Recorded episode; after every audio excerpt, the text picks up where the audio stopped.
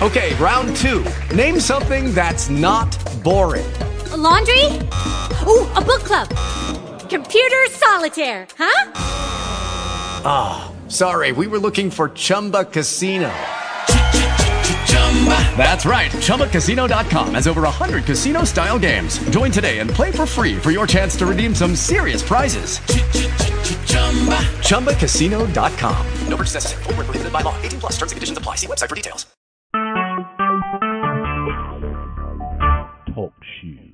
Recorded live.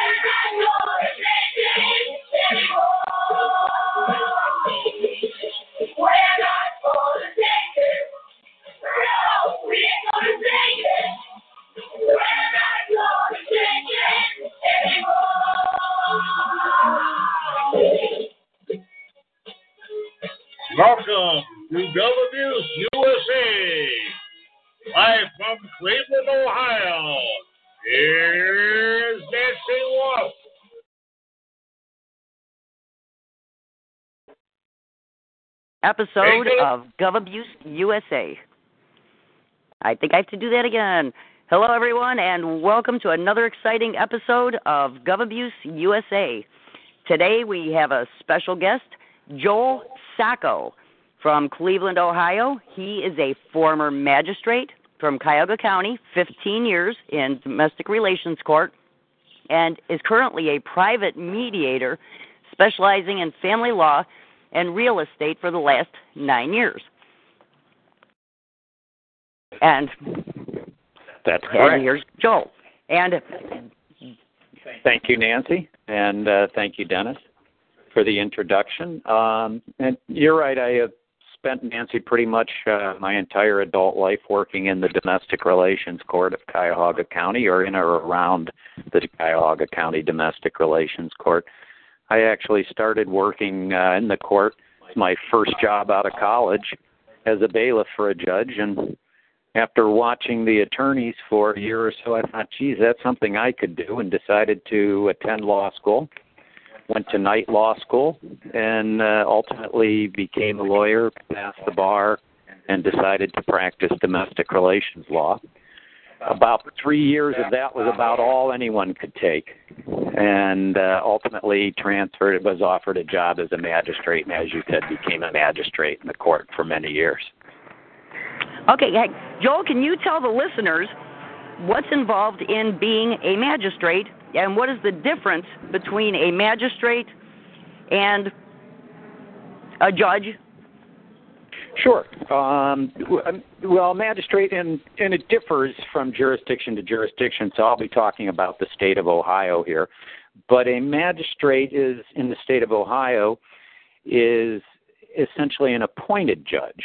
You, uh, as a magistrate, you do the same basic work that a judge does in terms of resolving cases, trying to settle the cases on your docket. Um, you're generally assigned as a magistrate to work with a judge or a specific group of judges or work under those judges, so to speak, and those judges refer their cases to you. And then you handle the cases which might involve handling pre-trials or holding hearings or actually litigating the contested case. And then ultimately, if you have to decide the case, you make a decision as a magistrate which decision and the di- difference between the decision that a magistrate makes and the decision that a judge makes is that if the magistrate heard the case and decided it then as a litigant you have the right to object to that magistrate's decision and ask the judge if the judge would reconsider the decision made by the magistrate um, and change it. Okay, how would a judge decide whether the case is going to be heard by a magistrate or if a judge just wants to hear it on his own without the inclusion of a magistrate? You know, that's a good question, and and I often wondered myself how the judges would decide what cases they wanted to hear and what cases they would refer to their magistrates. I think it's somewhat random with the vast majority of cases because the vast majority of cases, when they're filed, the judge the judge gets his docket or her docket and there's hundreds of cases on that docket. And as they come in they don't really know much about the case other than you know it's filed as a complaint for divorce let's say or a petition for dissolution of marriage you know or a post decree motion. And they don't generally know the details of the case at the initial fi- time of the initial filing. So i think they're randomly assigning a lot of the cases to magistrates. And generally like in cuyahoga county um, a judge will have a couple of magistrates under them, one to hear trials and one to hear motions. And so they can assign their cases accordingly that way to the if it's a trial case they can assign it to their trial magistrate or if it's a post decree motion to their motion magistrate. Now, what I find interesting, which I, I hear a lot of people calling me and complaining because they have a magistrate deciding their case instead of a judge but doesn't having a magistrate, the inclusion of a magistrate, wouldn't that be helpful because you would have, as a litigant, wouldn't you have like an extra way to object instead of you know the judge decides it and then it's over? But if you don't like what the magistrate says, then it goes to the judge and you can. Isn't that kind of like you have an extra appeal that you wouldn't otherwise have? You do. You're right. You do have an extra opportunity to object or appeal, if you will. It's not a, a formal legal appeal, but it's called an objection, and you do have the right to do that. On the other hand, it adds that extra layer to the litigation process, which may not be a pro. That may be a negative. I think most people's hope is to, if they do have to litigate, which as a mediator, my goal is to prevent people from litigating today. But when people do have to litigate, I think their goal is to only have to do it once and hope that if it's a judge making the decision, it's the decision that they can agree with, or if it's a magistrate making the decision, it's a decision they can largely agree with.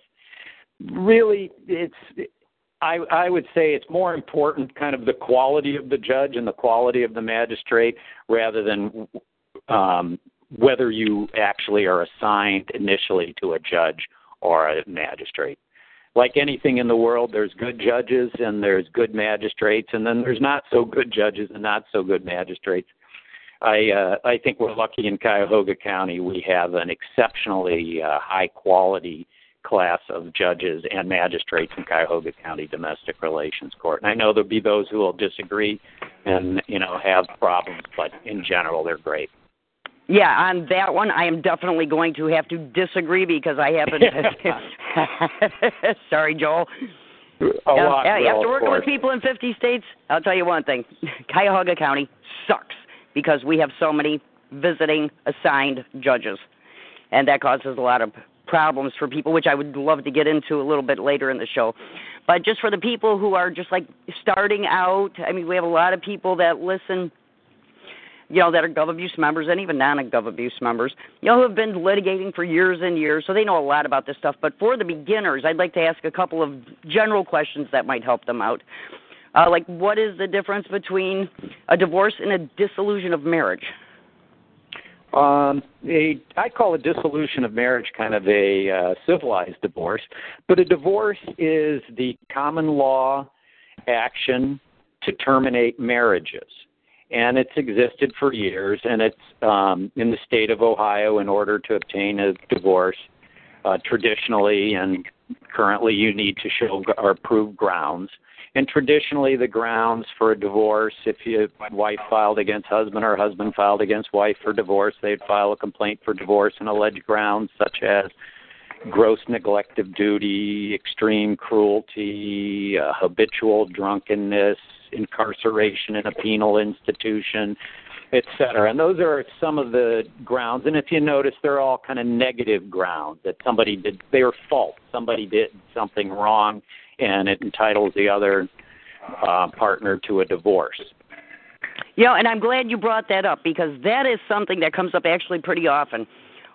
If you even know the answer, why does there have to be grounds? I mean, can't a couple, you know, because to have grounds, like you said, they're they're negative. Can't a couple just not want to be together? Because, in my opinion, if a couple just, you know, for whatever reason they want to get divorced, why do they have to have it out there, you know, on public record? All the whys. How about if they just decide, you know, but you have to have grounds? Do you know why? Well, it, it, because common law, that's the way that the law developed in the United States with grounds for divorce. But it has changed drastically in the last, uh, let's say, about approximately 40 years. Originally, the grounds were, like I said, kind of negative things. And but they are fault items. Now they've come out with, as I'm sure most people have heard of, no fault divorces and no fault grounds. And originally in the state of Ohio, the legislature adopted a um, no fault ground of living separate and apart from your marriage partner for more than two years. That was changed a couple of decades ago to living separate and apart for more than one year. So if you're separated from your spouse for more than one year continuously, um, without interruption, you can obtain a divorce on that grounds. And then ultimately, the legislature passed several decades ago another no fault ground of incompatibility. So a couple can now come into court and get a divorce on the grounds that they're incompatible as long as one alleges they're incompatible and the other doesn't deny it. So there are some no fault grounds. You mentioned the dissolution. The dissolution of marriage does not need any grounds at all. That's why I kind of call it a civilized divorce. No grounds at all are needed, fault or no fault. Instead, what you need is the couple to have a reached an agreement and have previously signed a separation agreement, a written separation agreement dividing all of their property, and if they have children, a parenting plan resolving the parenting of their children. And if they've signed those documents, they can attach those documents, their agreements, to a petition for dissolution that they both jointly petition the court for dissolution of the marriage. And the legislature, this the dissolution of marriage is, we say, a creature of statute. In other words, it's a it's a creature of the law that the legislature passed, and you have to follow the specific law to obtain a dissolution. But if you do that, including the agreements that I just mentioned, which are the major part of the law, and you appear in court, both parties appear in court and acknowledge that they've entered into the agreement and it's a fair agreement, the court can determine that the agreements they've entered into are fair, just, and equitable, and with respect to children in the best interest of the children, and award the people a dissolution merely because they both want the court to grant them a dissolution. So no grounds are necessary there. Have you ever seen, or is it possible, that a couple goes in and, and they actually agree on everything? And can a judge say, hey, wait, I don't think so? Yeah, they act, actually can because, um, and that's something that a lot of people aren't even aware of. That when they're entering into agreements, I work with a lot of couples in mediation to try to mediate settlements. And people will come up sometimes with settlements that I have to question whether or not a judge would find it to be fair, just, and equitable. In order for a court to adopt a separation agreement, in other words, an agreement between a couple which divides all of their assets and liabilities and awards spousal support if appropriate, the court must find before it adopts that agreement that that agreement is fair, just, and equitable. And those are the words it uses in Ohio fair, just, and equitable. And so the court is independently looking at the agreement that the couple entered into to determine that it's fair, just, and equitable. And if it's not fair, just, and equitable, the court can refuse to adopt that agreement.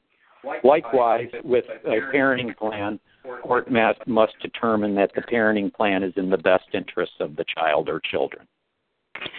So could a court actually okay the the couple agrees on everything and it's supposed to be no fault yada yada yada okay could, would it could a court like sense that like maybe somebody's getting bullied into signing something?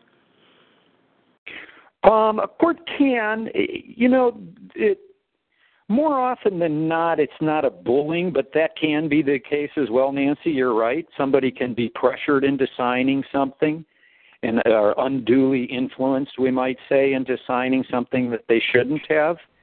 And that might be grounds to not adopt the agreement in the first place or ultimately if that was found later after the fact it might be grounds to set it aside or we say vacate that order if the agreement had been adopted and later it was determined that the person was unduly influenced in entering into an agreement that they should not have entered into. So that can happen.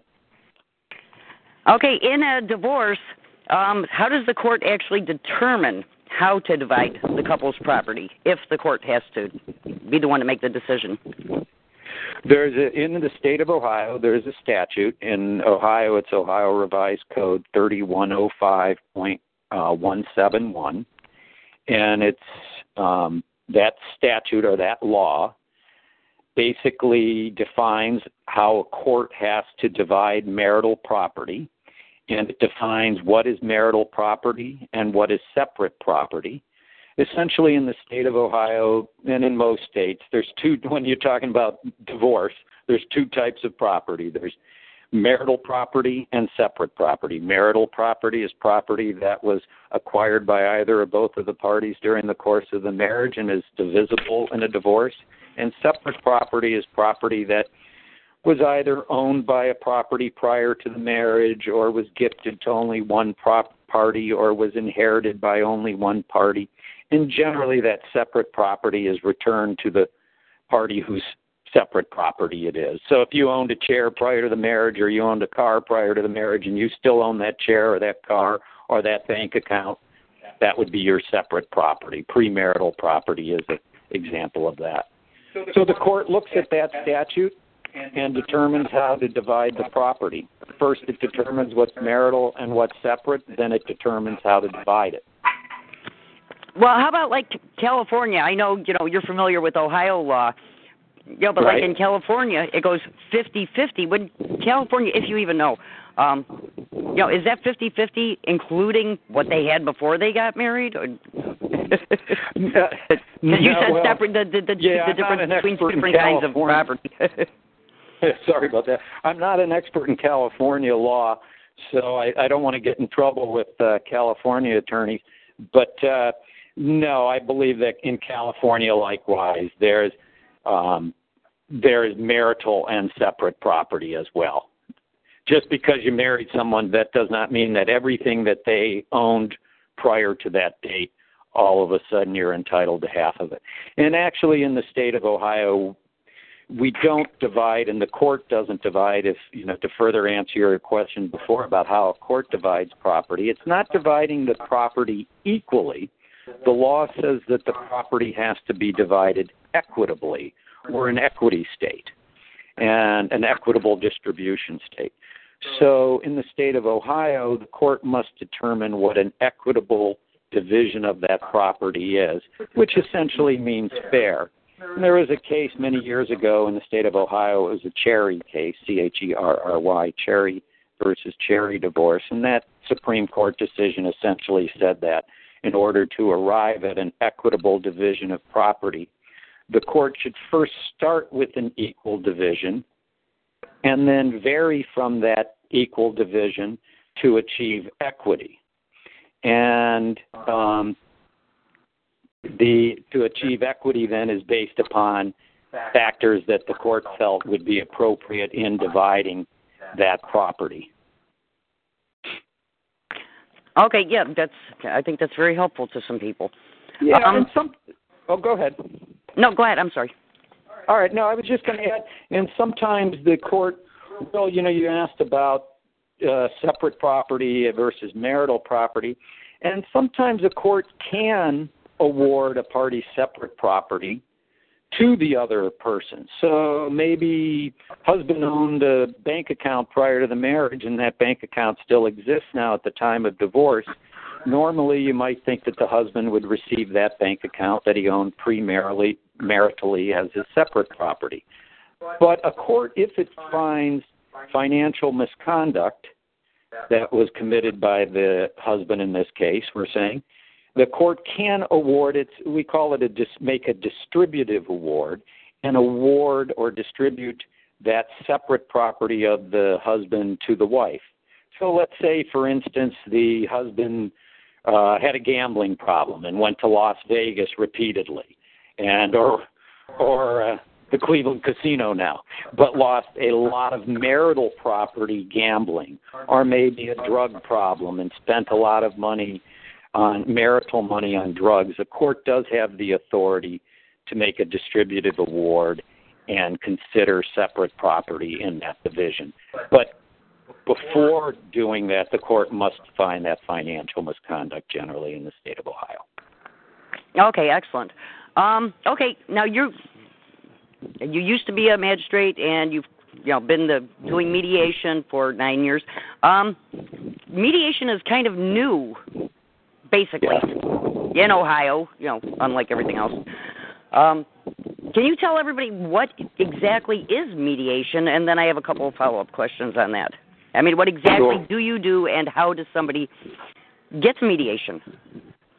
Okay. Um, mediation is an out of court process where a neutral third party, neutral third party person, the mediator, acts to facilitate a settlement between the two parties. If it's domestic mediation, then you're generally working with the husband and the wife or the ex husband and the wife if it's if they're already divorced and then you're talking about parenting. Um, but uh, the mediator is a third party neutral. He's not, or he or she is not on the husband's side, not on the wife's side. They're frequently attorneys, and the attorney, though, does not represent either party. The attorney mediator acts as a third party neutral, again, whose job is to help facilitate a settlement. The mediator does not have the authority to make decisions if the couple can't reach their own agreement. They can make suggestions to the couple um, to try to help arrive at a settlement, but they can't order or tell the the party what the agreement is going to be. If the couple does not enter into an agreement, then the mediation has not succeeded. Okay, now for mediation, okay, let's say if I'm looking at a divorce now, what if I've never heard of mediation? Will a court ever suggest mediation? Uh, boy, will they ever? Yes, sometimes they do. The courts are getting better and better with uh, recommending mediation. For instance, the Cuyahoga County Court of Common Pleas uh, Domestic Relations Division has a mediation department. It's a relatively small department, but it's it's growing and it's uh, it's a great thing down there. It's one of the reasons why I said that I really think the court's got some very good judges down there because it's that's an example of a program that the um, judges put together. The administrative judge down there, Diane Palos, um, was instrumental in putting together a mediation department. And uh, but will they necessarily tell you that that is your option? The court, mm, probably not. Your attorney might tell you that. That would be something that you might want to discuss if you were in litigation. Um, talking I got to your break. I got to break in on this one. Is there any lawyer in their right mind who would ever suggest mediation? Wouldn't that like not send their kids to college with the litigants' money? uh, in other words, in other words, does a lawyer lose money by referring their cases out to a mediator? Uh, you know, yes, maybe. Uh, but you know, this is my this is my take on it. Ha- having practiced and worked as a magistrate and now working uh, as a mediator. It, you don't as a mediator. Well, in the vast majority of my domestic mediations, there is not an att- the attorneys are not present. You're mediating with the parties. And if you reach agreements, the parties don't sign the agreements on the spot. Instead, you read them back, read the agreement back to them, and send it then out in a written form, ultimately, usually by internet now, by email and Word form. And then the attorneys go over it with their clients. So there's still a role for attorneys in this process, and it's a big one throughout the process. I mean, let's keep in mind that the agreement that you're reaching with a mediator, if it's a separation agreement or a parenting plan, is going to be one of the most important agreements that you'll enter into in your life. And any mediator wouldn't be doing their job right, I don't think, if they didn't at least suggest that the parties consult with an attorney. So maybe you don't spend the ten or twenty thousand dollars that you might have spent with the attorney. Maybe you only spend one or two thousand dollars with the attorney instead if you're if you've successfully mediated your case. But there's still a role for the attorneys.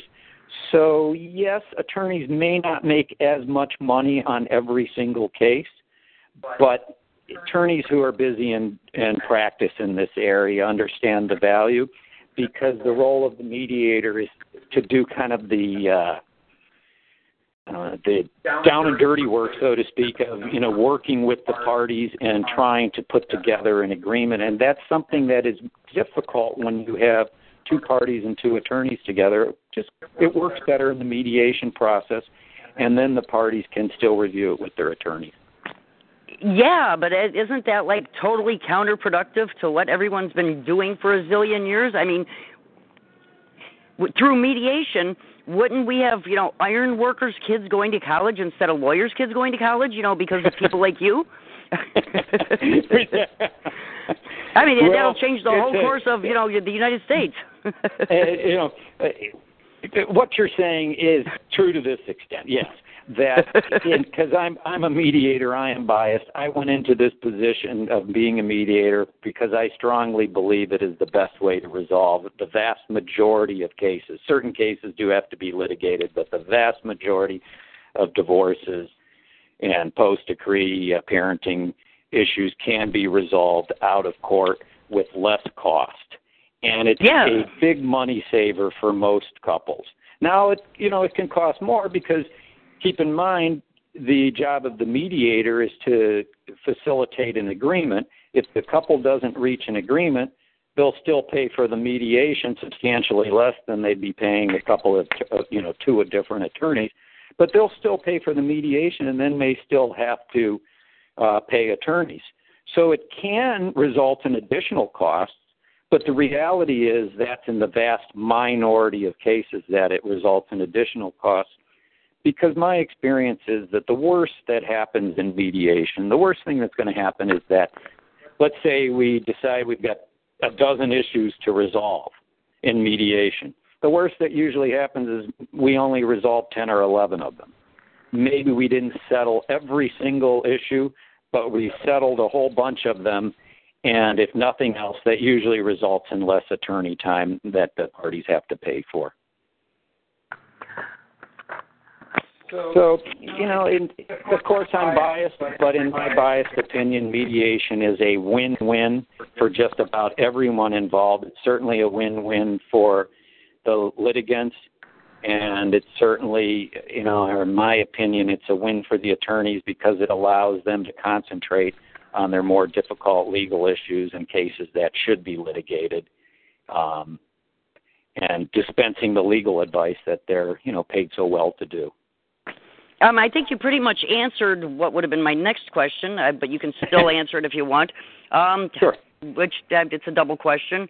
How is mediation different than litigation, and also how is mediation different than arbitration? Oh, okay. Um, but you may Um, also want to say what arbitration is because a lot of people don't know that either. Sure. Um, mediation is different from litigation in that um, it's you're, ter- you're generally not with your attorneys, though you can be. You don't have somebody who's deciding the case for you. Instead, you have somebody who's facilitating an agreement, and uh, it's much. It takes much less time. Generally, mediations are done in a matter of a couple of sessions, a couple to a few sessions which are scheduled by agreement of the parties. It's a voluntary process 90% of the time. Um, Is so a lawyer is a lawyer allowed to come in during the mediation sentence? Um, if if in advance a law the lawyers contact me and say they want to sit in with their clients, they can. You're not going to have one party with a co- with a lawyer and the other party without. So if it's it's usually 99 times out of 100 um, you have no lawyers. But if once in a while I will have both lawyers, and they can come in and sit in on uh, the mediation. It's my experience when that happens, it usually kind of becomes a negotiation, which was kind of more the old way we settle cases in court prior to mediation training. Okay, you know what? I actually have another one in here. Um, okay, let's say the couple's in mediation. It's just the the two parties and the mediator, right? Okay. Yep. Certain information that okay, let's say you said okay, you said you could settle like nine out of ten or whatever you said. Okay, there's the one issue left. Information Right. that comes out during mediation, couldn't that be used against the other party in a litigation later? Is there any protection for a- that? That's a great question. That, and there is protection for it. By statute, by law, the legislature of the state of Ohio has made uh, mediation a confidential process. Now, that doesn't mean that, you know, the husband won't hear what the wife's saying or the wife won't hear what the husband's saying because, like you said, all three of you are generally sitting around a round table and negotiating or um, mediating these issues, the issues that you agreed had to be mediated. Um, And you so- throw your cards out there. Wouldn't that be a little scary to throw your cards out there for fear that you know? I mean, if you needed that card, you know, in litigation. Well, there there is sometimes a little bit of holding things back, but um, in terms of let's say you can't go into let's say you don't settle the case then in mediation, and you go into litigation.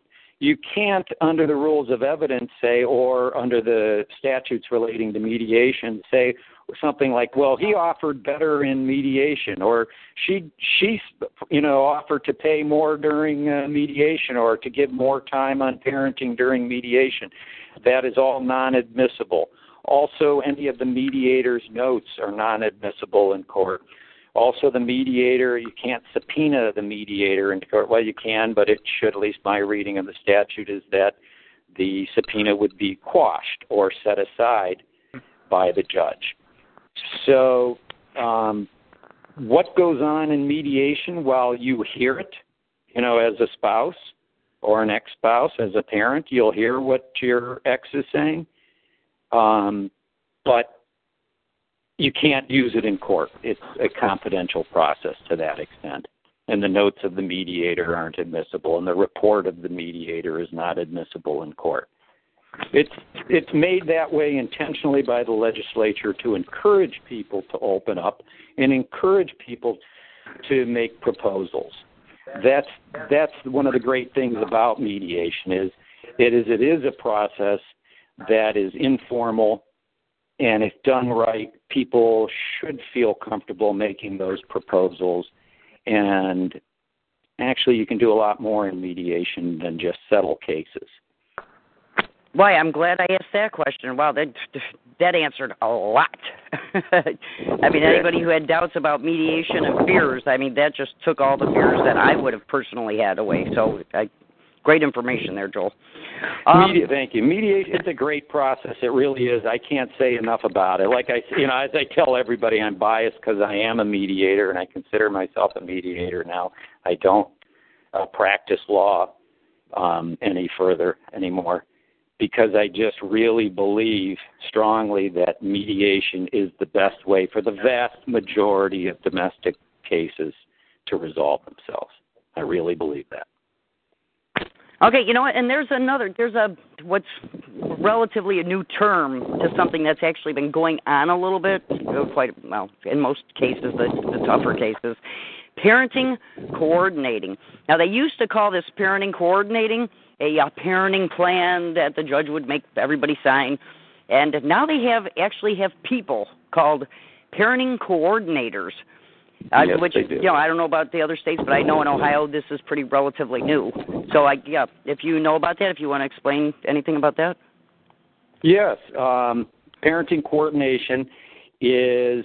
Um, we were talking earlier, Nancy, before the show about guardian ad litems, and guardian ad litems are kind of a extra person for the children in cases of conflict where the court determines that children should have an extra re- representative so they can appoint a guardian ad litem.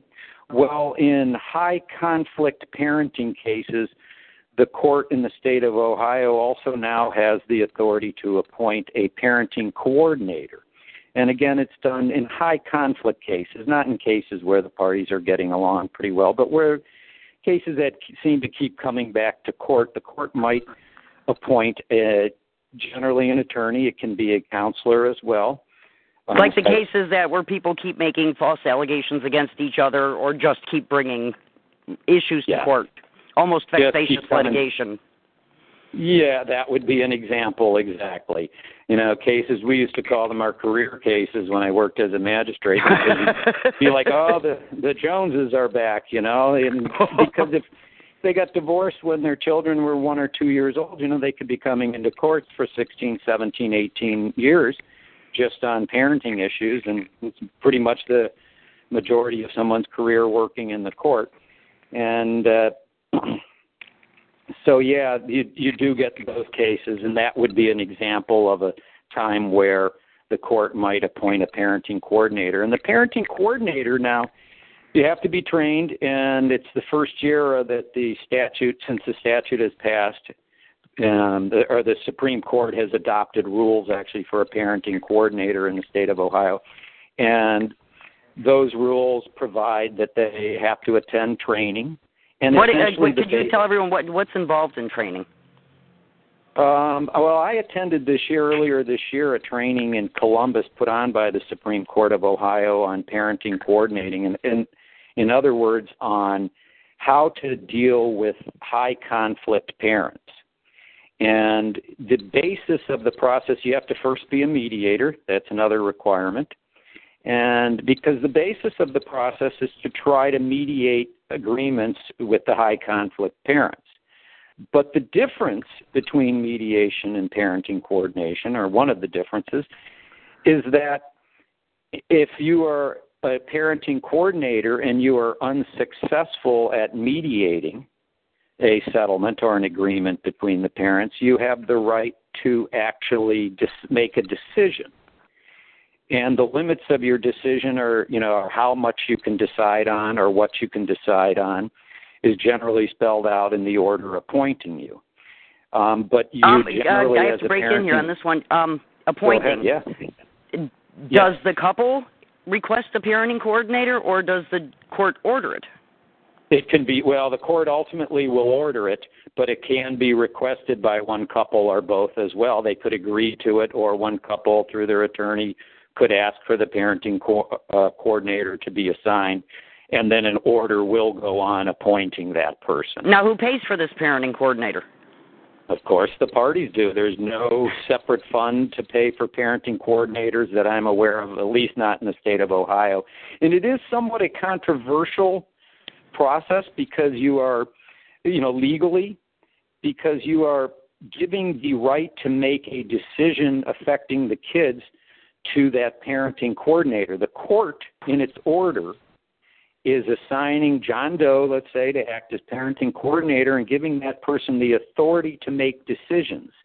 In other words, that person becomes kind of a quasi judge in, in a quasi judicial capacity. And some states, for instance, I believe the state of Pennsylvania, um, actually found that to be illegal. Will not allow parents. It most certainly sounds illegal.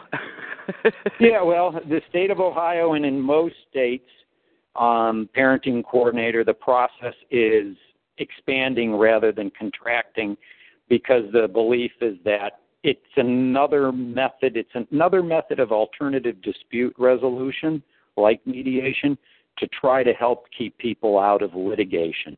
And usually, anytime you can do that, it's a win for the parties.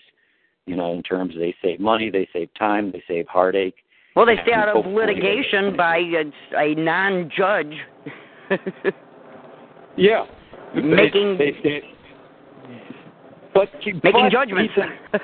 but make yeah a non-judge making the decision. You're right, and so it could be a situation where it goes too far. Of course, under the under their order as well, they'll have appeal rights back to the court.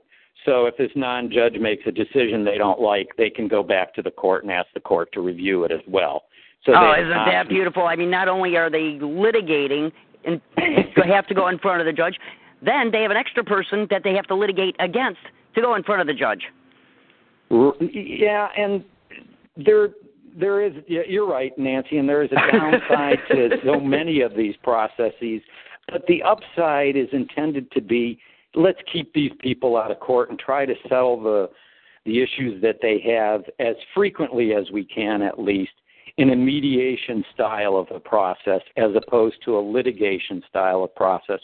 Or um, if the parenting coordinator can't successfully mediate a solution kind of in an arbitration style in other words a arbitration you mentioned before the arbitrator can make a decision but it's kind of an abbreviated short trial rather than a full blown trial with but know, even with an arbitrator you go in for you know nobody orders arbitration do, or do they I mean, the uh, parties say, "Hey, I'd rather generally. go through arbitration," which is normally for corporate. Right. Generally not done in domestic relations, at least not in the state of Ohio. Very, very little arbitration going on. Unlike, as you were saying, the parenting coordinator is most often appointed by the court. So you're for this person is forced on you, unlike arbitration where you're willingly going into it. Well, not always forced on you because it very well, if the court orders it and you're stuck. yeah, but very frequently it's done as part of a parenting plan agreed to by the parents. They may even pick the person. Maybe they don't know the people who are legitimate parenting coordinators, um, you know, are authorized to act as parenting coordinators, but their attorneys might. So their attorneys could say, you know, well, you might point Joel Sacco or, you know, Mary Smith or John Doe on this case as your parenting coordinator. So the court adopts it, but very frequently it's also an agreed order by the parents as well.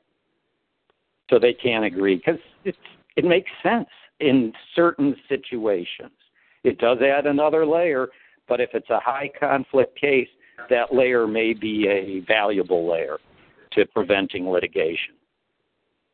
Okay, you know what? Speaking of litigation, um, let's talk about same-sex marriage for a minute in Ohio.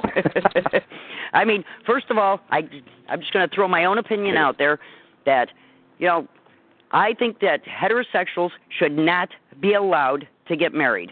I just want to throw that out there. But well, can you two know, people of the I same sex get a divorce in Ohio? First, can they get yeah, married well, in Ohio, and can they get divorced in Ohio?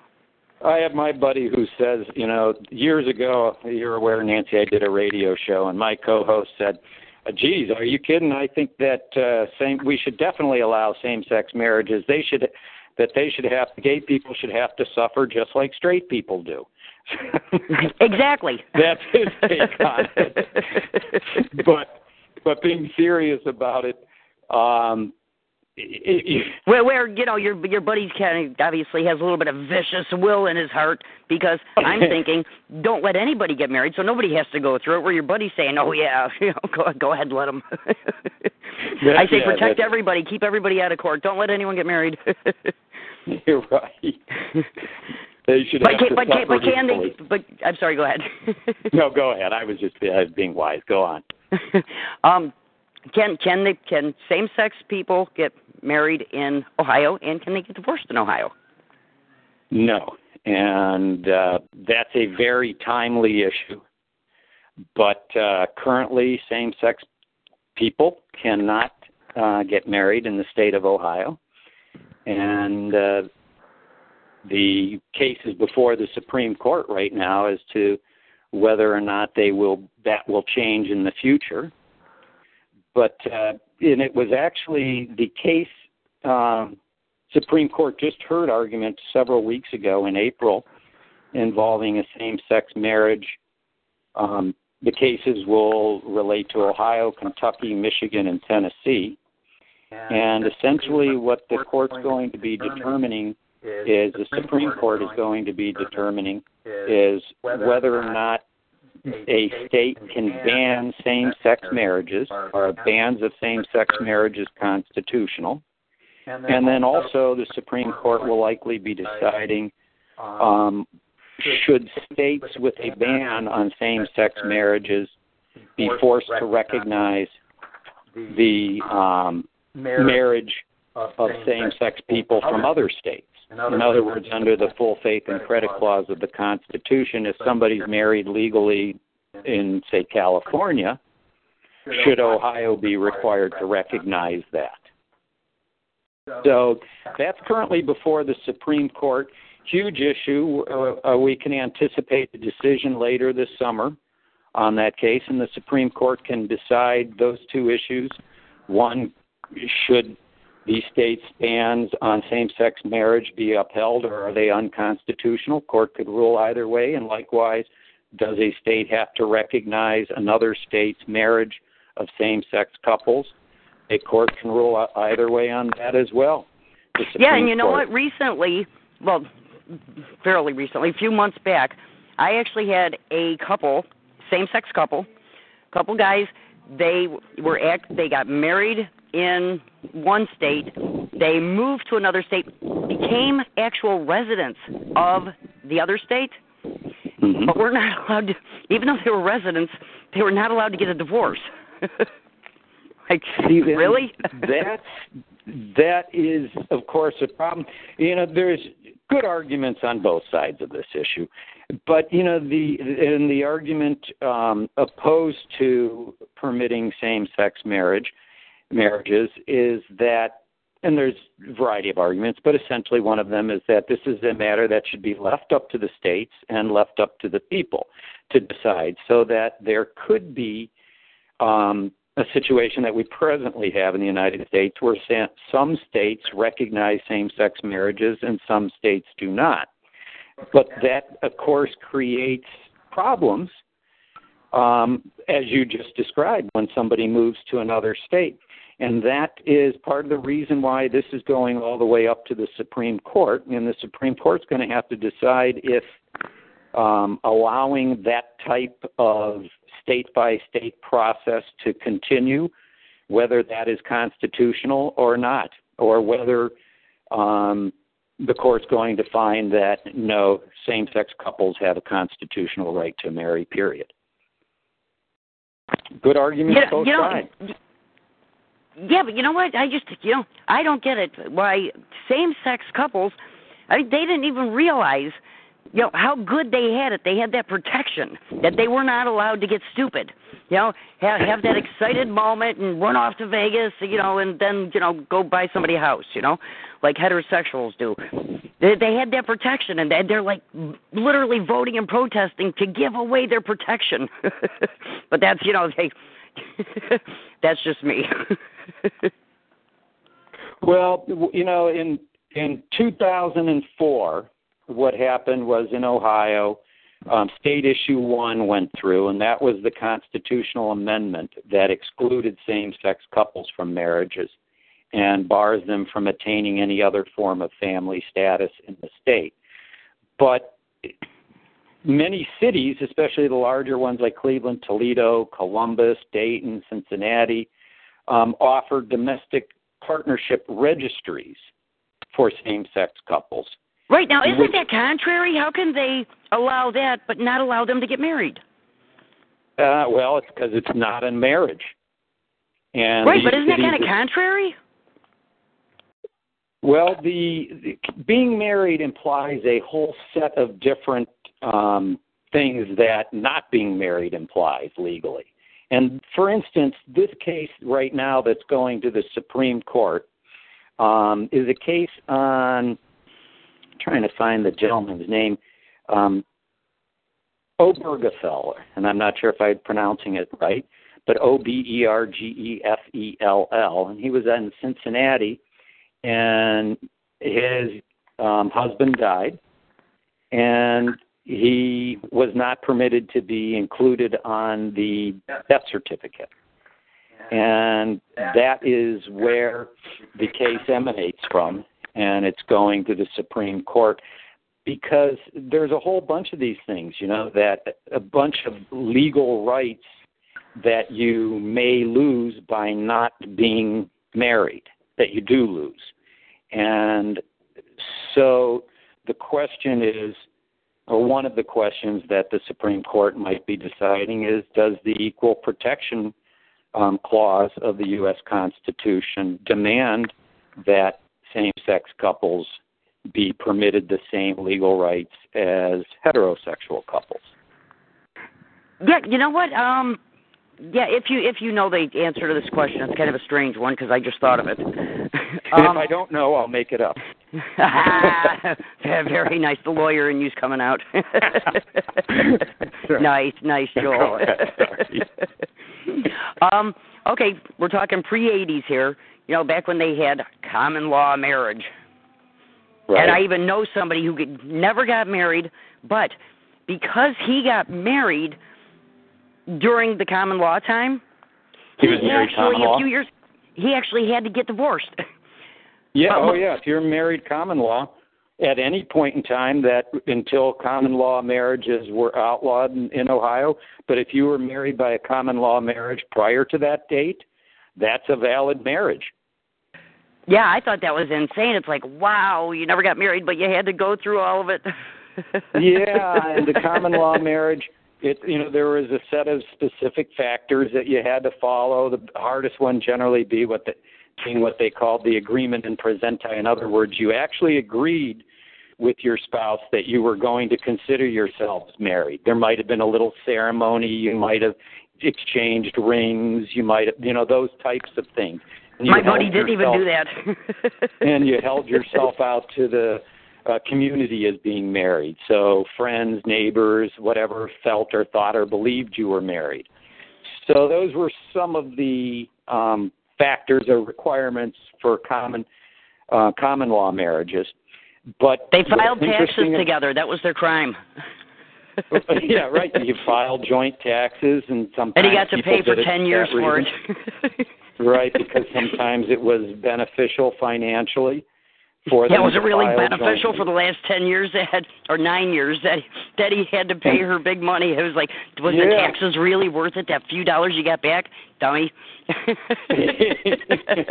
he had to go through the divorce. Yeah, and then I'm sure, as you say, they uh if he didn't want to say they were married by common law, and she did, she would have uh brought those joint tax returns before the court.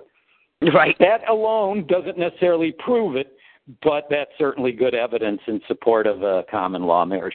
But what is interesting is what you said before, Nancy, is that even after the state of Ohio determined that it would not allow any other common law marriages, that did not invalidate anyone who was married by a common law prior to then. Right. Um, you know what? Before I went off on that tangent, because that wasn't even where I was going, but you know me. Yeah, right. I, get going. I'm on speed. Um.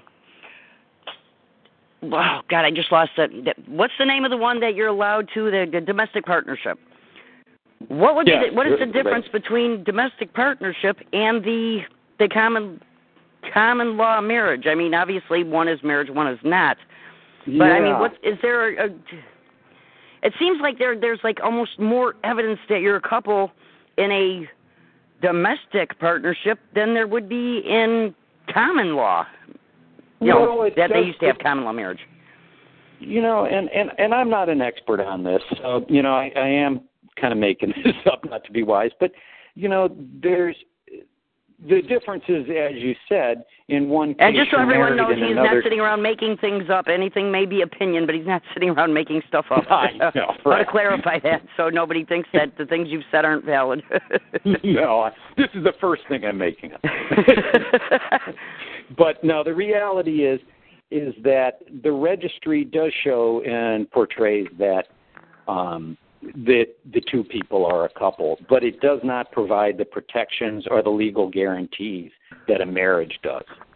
So it's just they're just two different legal creatures, and um, if you're on the gay rights side of this, you say that present you know having a double standard is not constitutional, that it violates equal protection. And so that will be one argument that, well, it's already been made before the Supreme Court. yeah, and you know what? Um, what was it you were telling me about uh, what Groucho Marx thought about this about get the divorce? I had to throw it in My- there. one of my favorite, I told you this before, one of my favorite, yeah, favorite lines Groucho Marx said was, uh, and I, I, I attribute this to Groucho Marx, he, he pointed out that he was married by a judge, but he should have asked for a jury. and that's the first time I ever heard that, and I'm going to use that at least, and I'm going to use that at least once a week. That's the first time I That was heard that old today. Groucho Marx line. I was married by a judge. I should have asked for a jury. I think that is awesome. I'm sure everybody, all two people listening, I don't know how many people are listening. um, yeah, well, here's another one. How does a divorce court determine the amount of child support payment Um, that a parent Wow. has to pay? Yeah, now that's a little more complex. Um, a- actually, you know, from an attorney standpoint, it's easier because there's actually in the state of Ohio child support guidelines. And Formula. There's a formula, as they call it, or a computer program. It's kind of like working through a tax return.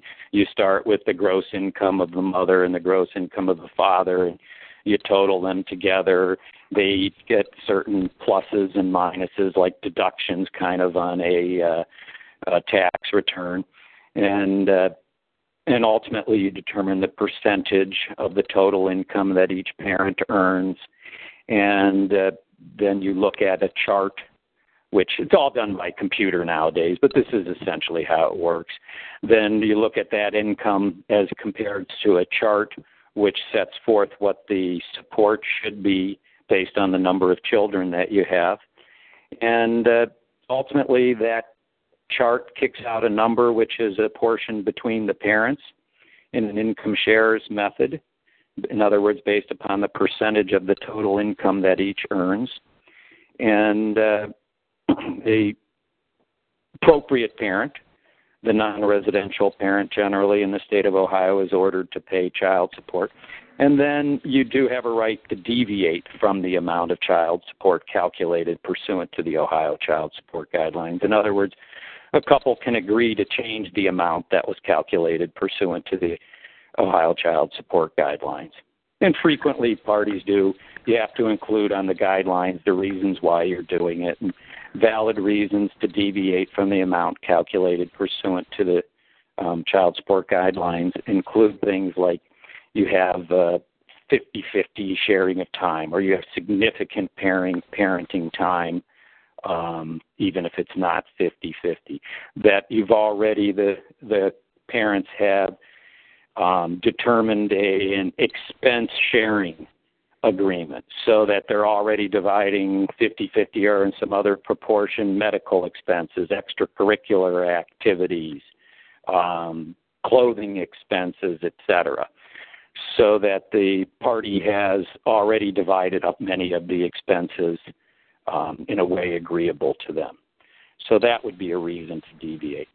So, long answer to your question child support's determined by a guideline calculation, but it can also be determined by a couple who are agreeing on things. Well, ag- ag- agreeing is always the better way to go, but when they don't, And then, okay, uh, I'm going to go around this backwards. Okay, there was a case in New Jersey, not that maybe maybe two years ago, and it was a female. She was ordered to pay child support, and it was fifteen hundred a month, somewhere somewhere around fifteen. Uh, she lost her job, and she had one of those like pharmaceutical jobs, something like that. You know, that wasn't that easy to get another one of. So then she runs out of unemployment, and so then she starts selling all her jewelry and everything, and she's in arrears. She could prove, you know, how many places she put in applications, and Mhm. she went to jail because she was in arrears of child support, and the court would not allow because they go back on this, um, like. I don't know, was it three or five years or something for what they think you're capable of making? But if the jobs aren't there, you're in trouble. If you, you want to shed Yeah. any light on this one. Yeah, I think what you know, you're looking back three or five years. What you're talking about there is probably imputed income. I said before that when you're determining the amount of child support pursuant to the child support guidelines, you first look at the gross income of the father and the gross income of the mother. Well, let's say one of the parents had been earning, you know, forty-five thousand dollars a year, but they quit their job or they just lost it or um, they've taken a job earning less at this point. The court does have a right to impute, they call it I M P U T E, impute income to one parent or not. So the court could say, well, even though you're only earning ten thousand dollars right now, you're capable of earning forty five thousand, and we're going to calculate the child support based upon your earning forty five thousand, what you should be earning. That's an imputed level of income. And so if you're not actually earning that, that can be an issue. As far as going to jail, you know that that has to do with contempt in the state of Ohio, a court a judge has the authority to put someone in jail for contempt of court. And a contempt is a flagrant violation of a court order. So if you have a court order to pay child support and you fail to pay it, it may be contemptuous, but it may not be. In other words, if you're not working and you and you come into court and you validly show I just can't afford it, and I've tried and I've tried to you know get jobs, etc.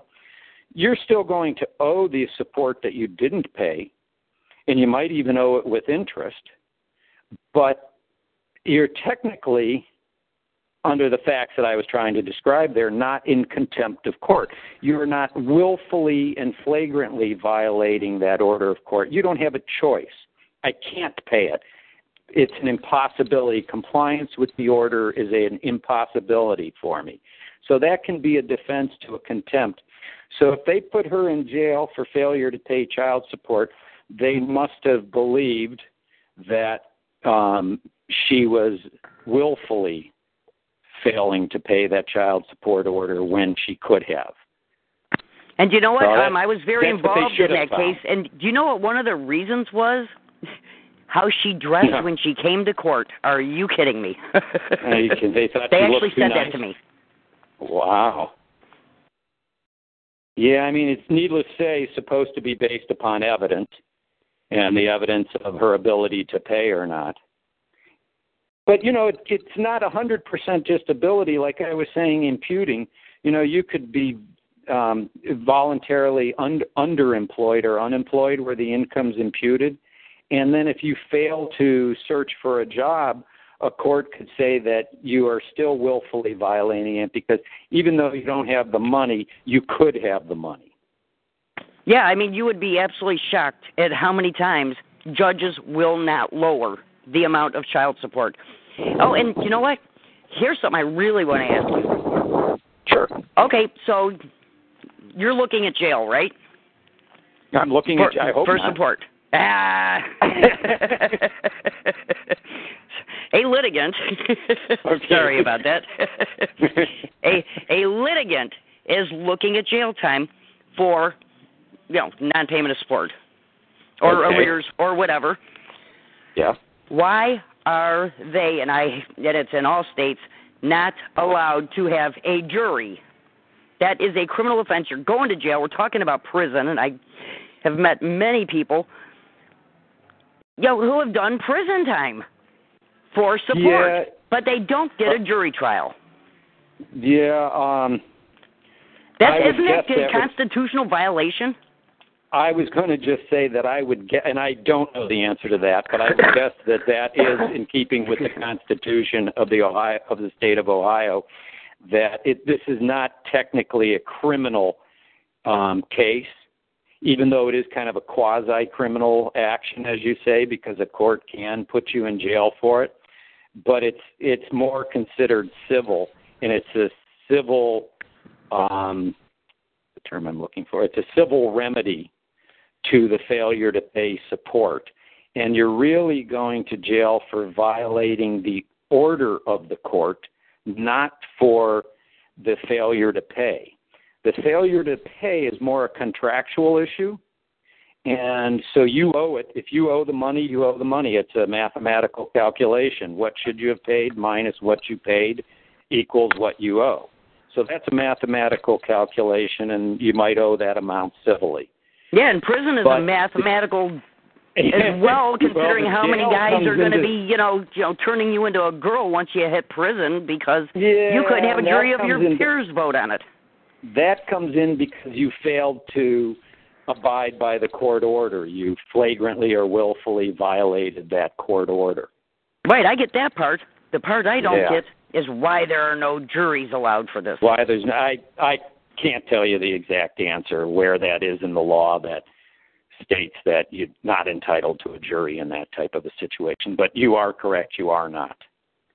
I mean, that just that is just straight up wrong, in my opinion. Yeah, well, I, I mean, I guess you know, being entitled might be one thing, but you know, I, I, I, and I, and I do hear the horror stories from a lot of people. And having done a radio show, not an internet radio, but a, you know, a live call-in radio show, we received many calls from people who were dismayed with things the court had done but that's why I started out early on and said that I am very impressed with you know the judges in the court because I think they usually, at least in Cuyahoga County, are making the right answers. But that's not always, and though, and this is a very difficult area to work in. You can you know fret and put a lot of thought and a lot of work into a decision that you think's fair, and chances are somebody, if not both parties, aren't going to like it and may think that they weren't treated fairly. So it's a it's a tough business to work in to make people satisfied, and that's why. In having worked there, maybe I'm biased too because uh, I I give the court the benefit of the doubt because I think that they are really trying hard to do their best, but it's sometimes a thankless job. So while I empathize with the people going through the court in a difficult situation and who come out with um, solutions and results that they don't consider good for their family or good for their children and uh, and unfair, it's kind of a it's part of the reason I went into mediation because it's it, you're a ca- you become casualties of the litigation system. The process itself is a difficult process, and in my opinion, you're better off nine times out of ten, if not more often than that, going through the mediation process. Yeah, I couldn't agree more on that. Unfortunately, Yeah, I mean, don't so often in risks. these cases, you know, somebody cheated on somebody, somebody is never going to emotionally get over it, and uh, therefore mediation, because they can't even be in the same room together, isn't an option. So they, you know, they can end up with a you know hundred grand, you know, legal bill because they can't behave long enough to stand in front of each other to do mediation, and that's that. That is just ignorant and criminal And- to to themselves. You're a hundred percent right, too, Nancy, on that. That is some. Oftentimes, the biggest challenge that I experience and many mediators experience as mediators is just the animosity between the couple renders it difficult uh, to to do the process. But I'll tell you, once you've done it enough, and if you've gone through the training, you do learn a lot of techniques. And essentially, what you are as a mediator is you are in you are in control of a discussion and you have to take and sometimes you have to wrest control from the parties you know you just have to take control of the situation and a few little rules like don't interrupt each other speak in a normal tone of voice use words you'll find in an english dictionary uh, just little, just little, and don't like use a few that. that are in there. yeah, right. Try to avoid a few choice words, but you know, don't scream and don't interrupt. If you know, you can enforce those types of rules in a mediation setting, and you can convince people that this is for their own good that they're here. That most people will find a way to, even if they don't like their ex or their soon to be ex, they will find a way to discuss things with them. As I tell people in parenting all the time, divorce is great. You you know you you don't have to put up with uh, or have disagreements with somebody that you disagree with very frequently. You don't have to argue all the time, but you do have to do two things. You have to be able to communicate with your ex, and you have to be able to cooperate with your ex if you have children. And beyond that, it's pretty much just communicate and cooperate, and that's something that mediation and mediators are trained to help you do in a mediation process is help you communicate and then ultimately hopefully cooperate for a solution. Now, if a couple decides that they want to go through mediation, Mhm. what steps do they take to do this? How do they find a mediator? Um, well, it depends a little bit in the process, the point in the process they're at. But if they're getting a divorce, usually um, you can get mediators' names online. You can get them from attorneys, or if you're in the court system, you can get them from the court. Um, the uh, how I get my cases, I would say probably about equal numbers come from the court, it's come from other attorneys as are referred from parties. I've been doing it long enough now that if you work with a couple and then they know another couple who are getting divorced, you might hear about it from friends. But this was something I mentioned to you um, prior to the show as well, Nancy, is that, you know, in my experience, I've done this hundreds of times, and in my experience, very few people have mediated. It's a relatively new process that people aren't experienced with. They don't know what it's all about, and so some are hesitant to look into it. But yeah, you can go online and find mediators. You can talk to attorneys and find mediators, or if you're in the court system, you can ask at the court system uh, for mediators. And, okay, now on uh, your thing on LinkedIn, it also says real estate. And even Oh, though we that I do basically, real- you know, do family law, I mean, everything kind of plays into it because you know people own houses, people commit crimes. I mean, everything kind of falls into family law, really. So, can you And tell us a, a little bit bit about the real real estate part of what you do? Yeah, I did quite a bit of real estate in my uh, life, both as a lawyer and I was previously a realtor, and uh, so that's an area that that I handle as well. And as you mentioned, it's very frequently part of a divorce. Um, you know, dealing with the real real property real property that's involved. But what would be so an example of why somebody would need a mediator for real estate? Let's say they're not getting a divorce and they just want to mediate for real estate. I can, an example of what what would that be? I'm unfamiliar completely. inter- interpreting the contract. Maybe they can't interpret the contract. Maybe closing dates, and it's something they want to decide quickly.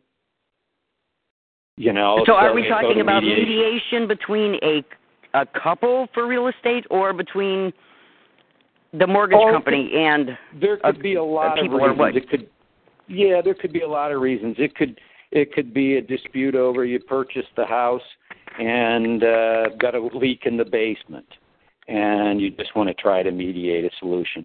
It could be um, the couple is getting divorced and they own real property.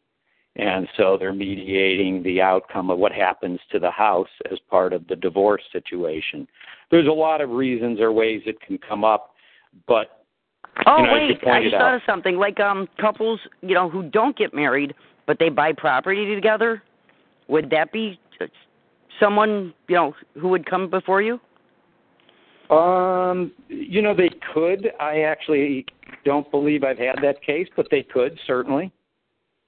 Yep. So you know, an unmarried couple buys property and now they're separating. You're saying, and they need to decide what's going to happen with that property since they're um, not living together anymore. Yeah, I, because I've actually seen it a few times where Yeah. you know I never thought of it until now, but you know where a mediator would have really helped because in one saying you know, hey, I did all this work, so you know instead of fifty fifty, you know, you know you didn't Right. do anything, you, you know, and then one of the cases, they well they weren't even a couple. Yeah, and you're right, and you see those cases in Common Pleas General Division frequently, and it would be a type of case that could go to mediation, and I suspect will be in the future um, more often. People are becoming more and more familiar with the process of mediation. It's one of the types of forms of alternative dispute resolution that is growing relatively rapidly in many states. oh, And can you I explain to everybody what ADR is? Uh, alternative Um, dispute resolution. Yeah, ADR or alternative dispute resolution are the various alternative methods to resolve disputes that parties have rather than just litigation. The traditional dispute resolution method is litigation or negotiation. And so there are other methods um, that people now use, and they're all termed as a group alternative dispute resolution, ADR. And it's becoming more and more popular um, largely because of the cost of litigation. It's just so expensive that the you know average person really can't afford to do it, and so alternative dispute resolution is growing greatly. Okay, um, you know what? I want to bring up something just because it comes up so often, and you know, pre 2007, there were so we didn't even discuss this earlier or anything. It's just something I want to make sure I bring out is that, and especially fathers, you know, were because they they're more active in protesting, you know, in the old days, but you know, they were protesting against the judges because the judges were not ordering joint custody. But, you know, by statute, a judge is not allowed to order joint custody unless by agreement of the parties. So, you know, I finally got the word out enough that people are not doing it as much as they used to. You know, don't I keep telling her, don't go after the judges on this. You know, you have to if you want to argue it, you have to change the law. I mean, the problem is like, so many people are running around arguing and fighting for the wrong things. I mean, why are you beating up on a judge when he's only following the law? You know, versus Right. doing two seconds of research to find out that the judge's hands are tied on this one until we get the law changed so that a judge can order it. Yeah, well, judges yeah can in certain circumstances, but the parties have to um, propose shared parenting plans to the court. Yeah, but o- And- only by but only by agreement of the parties. Yeah, you're right. They are restricted in how far they can go, especially if the parties do not want a shared parenting plan. If they come in and they're duking it, they're having a contested parenting case or what we used to call contested custody case, and neither one wants a shared parenting, you know, what used to be called joint custody Right. in Ohio, then the court, you were right, court cannot order it, and their hands are tied. You know, I always wonder how many people would really, you know, throw themselves into this expensive litigation, you know, if not for child support. Because, you know, I mean, who whoever gets custody, you know, is going to get the child support check.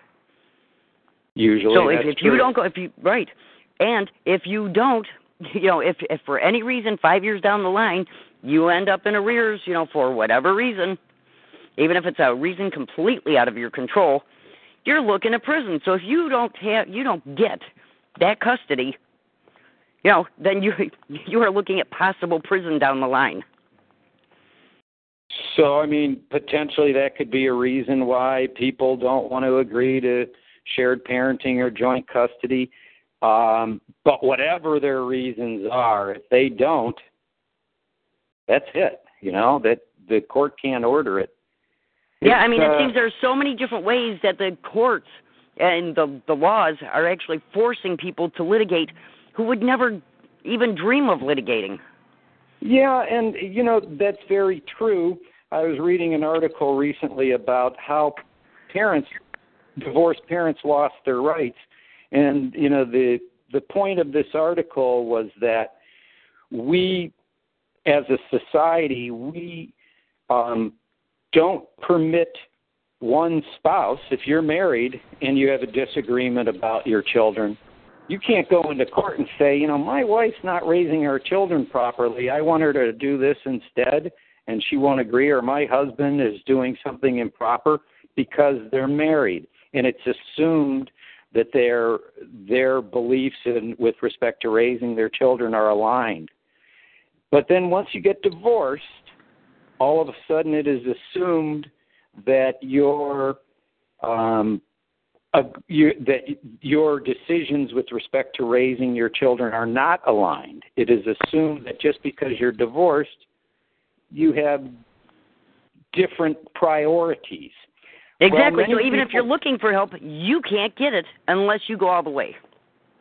Yeah, so With a divorce. you know, it, Or it custody can be, but but um, you know, the point is, is then what you have is attorneys under our current system saying things to uh, the wife, like if you have a two-year-old, you know, or a one-year-old, an infant, to the wife, hey, you've got to go all the way because you've got a good shot at this. You're the mother. It's an infant.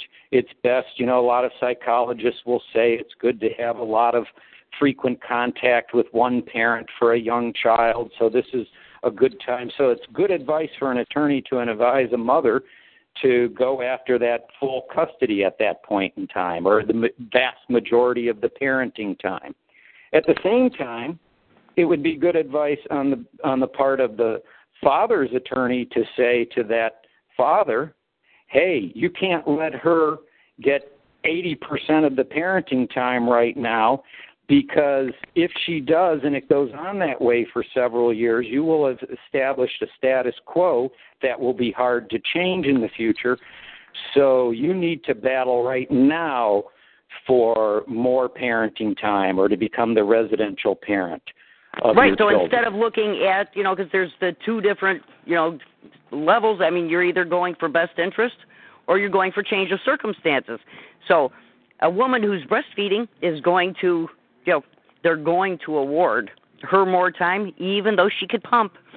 And then all of a sudden, the guy is forced into fighting best interest, or not best interest. I'm sorry, you know, change of circumstances because the court gave you know the more time to the breastfeeding mother.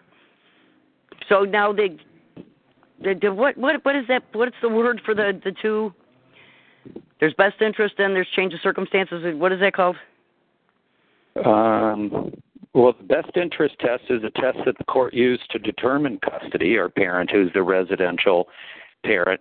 A change in circumstances is if there once a parenting determination has been made, if you want to modify it, you generally need to show that there's been a change in circumstances and the modification that you're seeking is in the best interest of the children. Right. What do- what do they call that? Uh, the standards, right? The standards? Yeah. Oh yeah, I I'm, I'm lost on words here. yeah, or the factors.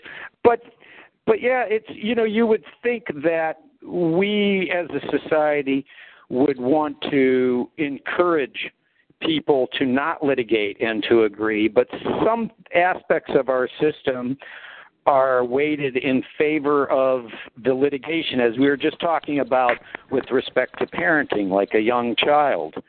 And you know, it's Doesn't Yeah, the like, guy get if- if screwed if the woman divorced- breastfeeds?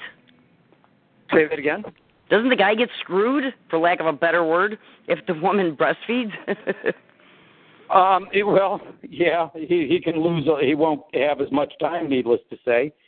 And Yeah, and his they're always saying, "Oh, that bonding time in the beginning," you know, at which you know I disagree with the bonding thing because that's trying to. Even though I'm a mom, you know, that's trying to say that a man cannot bond with his child because he doesn't give milk.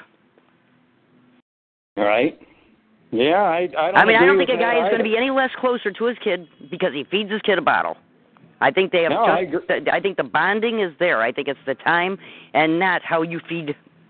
Whether it comes out of you know what what kind of milk, where the milk comes from. right.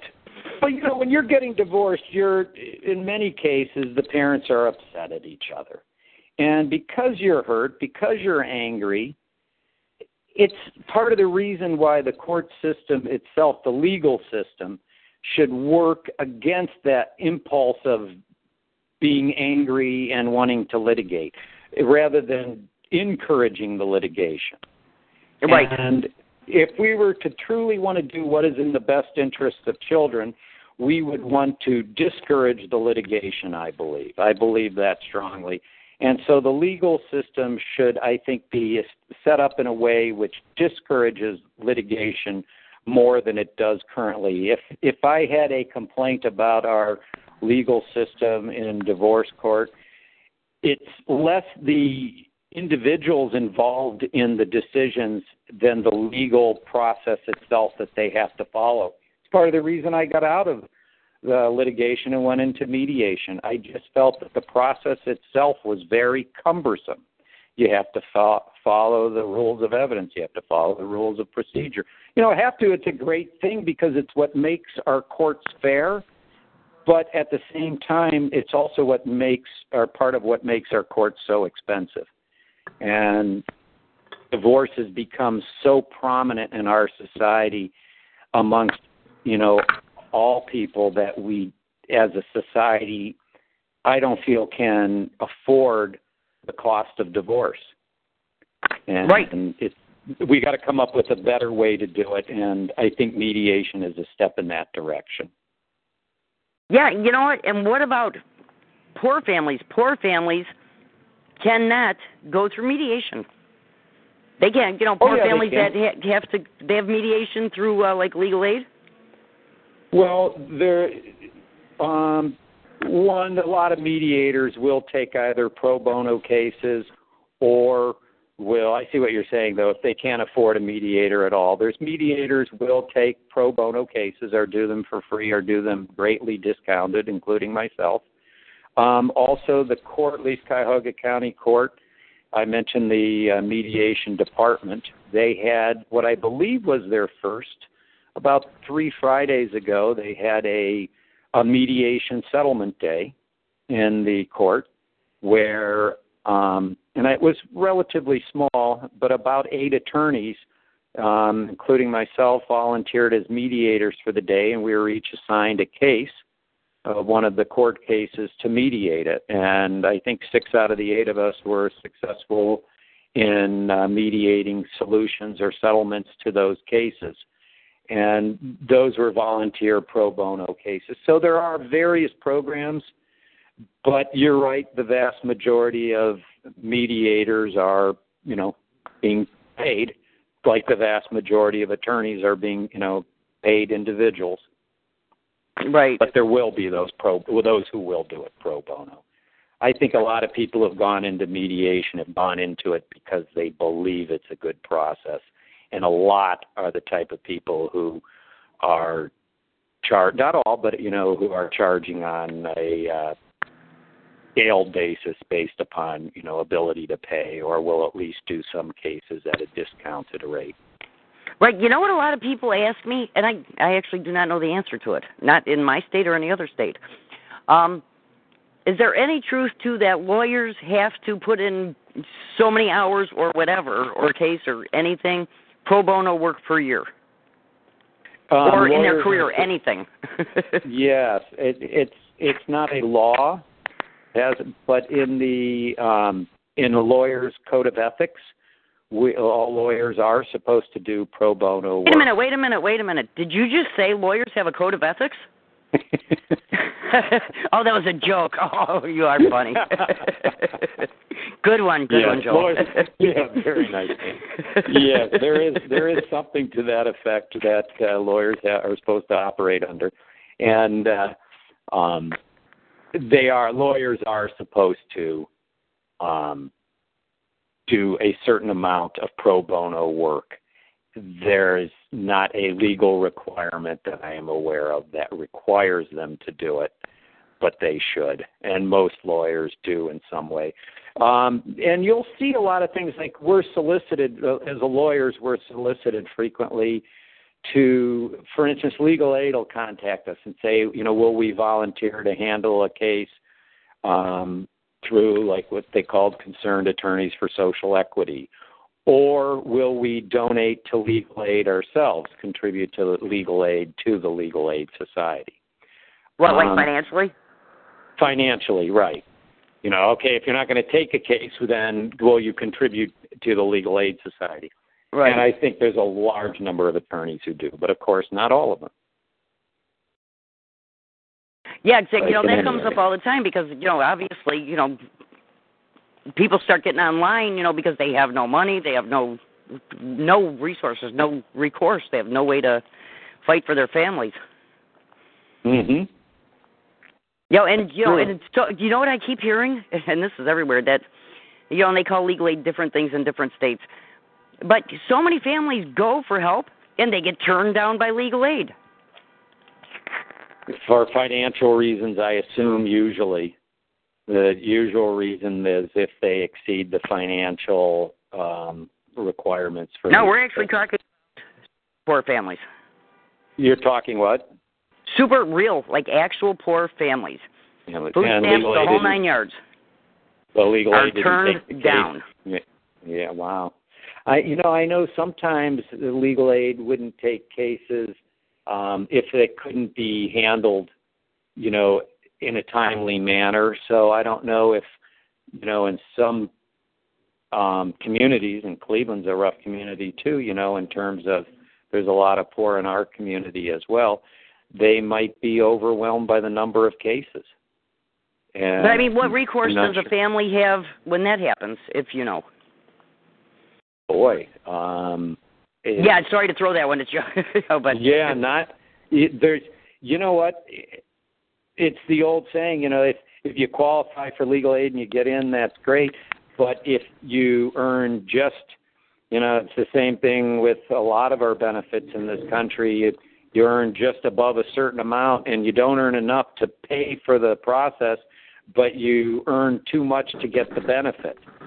And that is a problem, and there's sometimes not a real solution to it other than to look for those addition look for one the attorneys who are willing to do things pro bono or at reduced cost and look for and that's just a matter of interviewing them and you know contact the legal aid and look for the alternative programs that they have for instance um it's called the case program. I think they still call what, it what is it called? Case c a s e concerned uh-huh. attorneys for social equity. And that has run in uh Cuyahoga County. Uh, Legal Aid has organized that and put together um, attorneys, volunteer attorneys, with people who don't qualify for the legal aid but who really can't afford to pay full going rate for an attorney. Right. And legal legal, legal aid helps to organize that process. So there are alternative methods than just going to legal aid. You can ask for one of the other social programs that they might be involved in. In Cuyahoga County, they're specifically involved in it, and in other communities, they may not be as um, physically involved in the process, but they might be able to refer you to the alternative um, program. Okay. Um, it's gonna be a strange request, but Joel, I need you. I need you to be on your own there for a minute because I'm gonna take a quick break. But Joel's okay. gonna be online here, sharing some valuable information, I'm sure, and I'll be back with him in a moment. Thank you. Okay.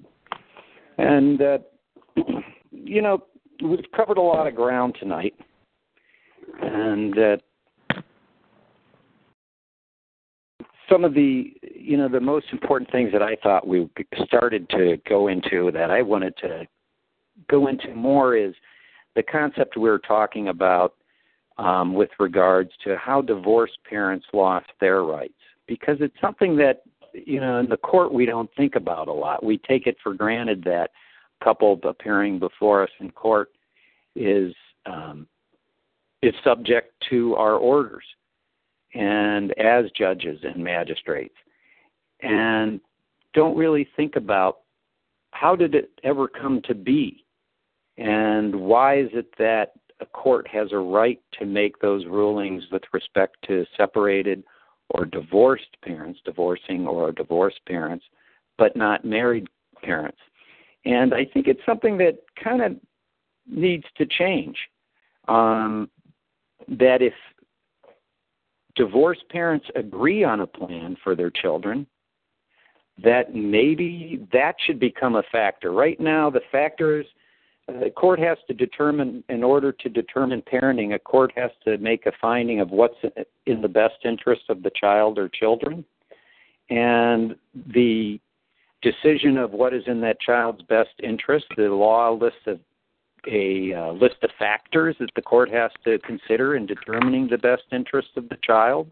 And those list of factors might include things like the parent's mental health, their physical health, the child's wishes, etc but maybe something that should be done that would be nice to see as a change in domestic law would be that states should add um, parental agreement to the list of factors to cons- be considered in determining best interest and maybe even make parental agreement a primary factor.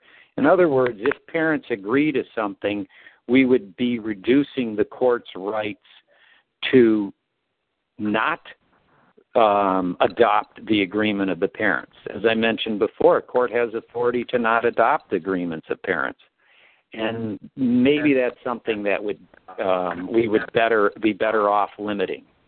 And there's arguments on both sides of it, but I think it's a way of reducing litigation ultimately and encouraging agreement. Um, also, uh, one last thing that a comparison of litigation and mediation has found that mediation um, can cause huge improvements in family relationships years later down the line. And I tell people this all the time when I'm mediating with them that we're doing more in mediation than just coming up with solutions to the legal issues that they need. We're learning a process. And in mediation, a couple that comes before a a qualified mediator is learning a process that they can use in their lives. Because let's face it, you know, there's going to be arguments. We all have arguments. We have arguments whether we're married, whether we remain married, whether we separate, if we get divorced. There's going to be arguments, and the important thing is how we resolve those arguments. Um, and as, as I tell people all the time, don't ruin a good agreement over a bad argument. And uh, so that's hopefully the direction that I hope our law takes and the court system takes towards encouraging um, agreements amongst parties and discouraging the right of um, judges to set aside agreements of parties when they're well thought out. Yeah, one thing that's come up a few times recently is What's that? is there okay everyone believes that when a child is a certain age, 12, whatever, that they can make a decision on who they go with. What's the truth of it? Um, it, what you're talking about is what used to be called the election. And in Ohio law, a child at age 12 could elect who they wanted to live with under the law. Um, and that, I believe, changed in about 1991, if I remember correctly. But it's it's been decades eh, since they did away with the election. And since that time now, um, what the law states is that any child of any age has a right to express their wishes, thoughts, and concerns to the court with respect to parenting. So if parents are in a contested custody or contested parenting case, and either parent requests that the court, in other words, the judge or the magistrate, interview the children, the law says that my reading of it is is that it's mandatory the court shall interview the children. Now, frequently judges and magistrates conduct that interview toward the end of the litigation with the hope that they don't have to bring a young child into court. Um, but if ultimately the parties don't settle the custody case, the parenting case, and the litigation is coming to an end, and there's a request that the court interview the children, and the court shall interview the children. And what, and I, I was in that situation scores of times and probably interviewed uh, scores of children while I was a magistrate. And what you're doing is you're trying to determine their wishes, thoughts, and concerns, not who they elect to live with. You don't ask them that. You don't. It, they don't get. Children under the state of Ohio don't get to choose who they want to live with. They can tell their thoughts about it. They can express their concerns. They can tell why they like being with mom. They can say why they like being with dad. They can tell the problems they have at either house, etc. But ultimately, it's for the parents to decide or the court to decide. And um, with consideration of what the child said, and generally you're going to put more weight on what a child said the older they are. So I don't know if I hopefully that answered some of the question. The election is gone, Nancy, but the child or children still have a right to come into court and express their thoughts and concerns about parenting. Yeah, I, it's just not binding. Um, I think you're. I think you're breaking up. I know. I said. Litigants have a right to have their cases heard in a legally timely fashion. What is that legal timely fashion? Um, okay, you're asking what is the time within which cases must be heard. In Cuyahoga County, it depends on the type of case and uh, if there's children or not. But if and it's and it's set by the Supreme Court. The Supreme Court sets standards, um, time standards within which cases are supposed to be resolved. And I'm trying to remember those standards. If I remember correctly, for a divorce without children, it was supposed to be resolved within 12 months, one year. A divorce with children is supposed to be resolved within 18 months. If I remember correctly on that, uh, don't quote me on that. Look that up if that's something you're presenting to a court or an attorney. But I believe it was 12 and 18 months, um, 18 with children. And many times the um, length of time that it takes to settle a case exceeds those limits. And courts do have to report to the Supreme Court the number of cases that they have on their docket which exceed the limits set by the Supreme Court. So no judge or magistrate wants to have too many of those, but most have a couple.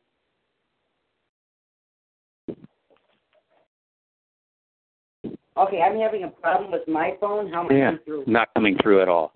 Okay. Okay, we're going to have we're switching how we're doing it for a couple minutes here before we go. Um, just lost my legally timely fashion. Oh, yep. You know, because a lot of the cases, you know, are going on for up to 13 years. There's a, a visiting judge, assigned judge. I don't even know if she's still there anymore, but she was there for too many years. She was a uh, an assigned judge, which is a visiting judge, and they call them visiting judges in Ohio. And the way to become an assigned judge is to have left the bench in good standing, and the only the only criteria for that is to leave without getting voted out. So you'll see all the time that judges are retiring. You know, especially if they see they're going to lose an election, they'll simply retire, and this gives them appointments for the rest of their life. And you can't get rid of a an assigned judge because you didn't. You can't vote them out because you didn't vote them in in the first place. So everyone's stuck with them. And there's June Rose Galvin I want to repeat that again. June Rose Galvin, who let cases go in juvenile court and then she was promoted to domestic relations court after just grossly abusing. She refused to go to trial, and she had all these cases going six, nine, even 13 years. But you can't get rid of them. I mean, one of the things that we absolutely have to fight for and this is in all states, is to get rid of assigned judges. Assigned judges are actually causing cases to last longer, and no one's getting anything done in a legally timely fashion. By the time you get done with your case, I mean, half your witnesses could be dead, moved out of state. I mean, it just it causes all kinds of problems. If you want to comment on that. Sure. Um, the the visiting judge system, as it operates in the state of Ohio, permits a court to assign a visiting judge. And the, what happens is, is let's say the judge you're assigned to, the normal judge in the court, knows you somehow and can't, for one reason or another, has to withdraw from your case. Maybe they know you as a frequent reason. So the case can be reassigned to another judge in the court or to a visiting judge. Now, if the Supreme Court decides to assign a visiting judge, as you were saying, Nancy, the visiting judge is someone who has been a judge in the past, generally retired or was not reelected, and so still left the bench as a judge in good standing and is uh, eligible to be appointed by the Supreme Court as a visiting judge. In Ohio, you can run for judge until you reach the age of 70. So if you're 69 years old, you can run for judge and get a six year term and be a judge till 75. But once you're 70 years older or older, you cannot 70 years old or older, you cannot run for judge anymore. But you can be appointed, it's my understanding, as a visiting judge until you're age 80, and many of the judges are. So many times there has to be visiting judges. There is a you know very necessary reason if no one on a court can handle it.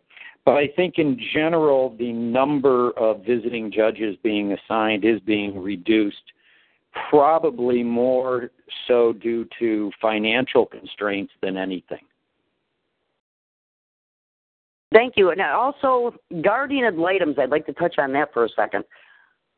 What recourse does someone have for a guardian ad litem to have them removed from your case for whatever reason? They're not doing their jobs. Well, there's a, a zillion reasons, but. Uh, tough question. You can ask to have a guardian removed from your case and it's up to the judge who assigned that, generally the same judge who assigned that guardian ad litem, to remove that guardian ad litem. So right there, you know, you've got a tough road to hoe because that you're asking the same judge usually to now remove somebody that they appointed. But if you have legitimate reasons, the judge may do it. On the other hand, you got to keep in mind that the guardian ad litem is a very, I think, influential person in most contested parenting cases because the guardian ad litem is kind of considered you know, the representative for the child, and they are supposed to be expressing the interests of the child, what the child wants or what's in the child's best interests. And that guardian um, is kind of looked on by the judge or the magistrate as being the neutral person. They know that the mother's attorney is going to be advocating for the mother to be the residential parent, and that the father's attorney is going to be advocating for the father to be the residential parent. Well, the guardian ad litem is often considered by the judge or magistrate as that neutral, independent person. They're not a mediator, you know, like a neutral, independent third party mediator, but they are neutral in this situation, not favoring mom or dad initially. So when the guardian ad litem makes a recommendation, it's considered that they started from a neutral position and are recommending somebody now to become the residential parent or to have a significant amount of parenting time based upon uh, the best interests of the children. So that person is a real influential person. So you don't want to upset. You don't want to make that person mad at you. You know what I mean? So if you have a good reason to remove them, then yes, certainly you'd want to ask uh, them for them to be removed. But it's not the type of person that you want to have against you in your case. So that's a type of step that I would probably say, you know, consult with your attorney before you actually file the motion to remove a guardian ad litem because you want to make sure that if you're filing to remove the guardian ad litem that you're going to be successful you don't want to have that person against you for the rest of your case. Yeah, I mean, getting rid of a guardian is possible, but it's almost impossible. And as Joel said, if you piss off the guardian, you know, the rest of your case is going down. But what we're finding in the majority of cases is that regardless of whether the guardian starts out neutral, and most of them probably do because they don't know either party, but parents cannot claim bankruptcy on guardian ad litem fees. The guardians know they have this protection. Another thing is that guardian ad litem fees, once it gets to around a thousand dollars, then they can file with the court um, an affidavit for extensive fees.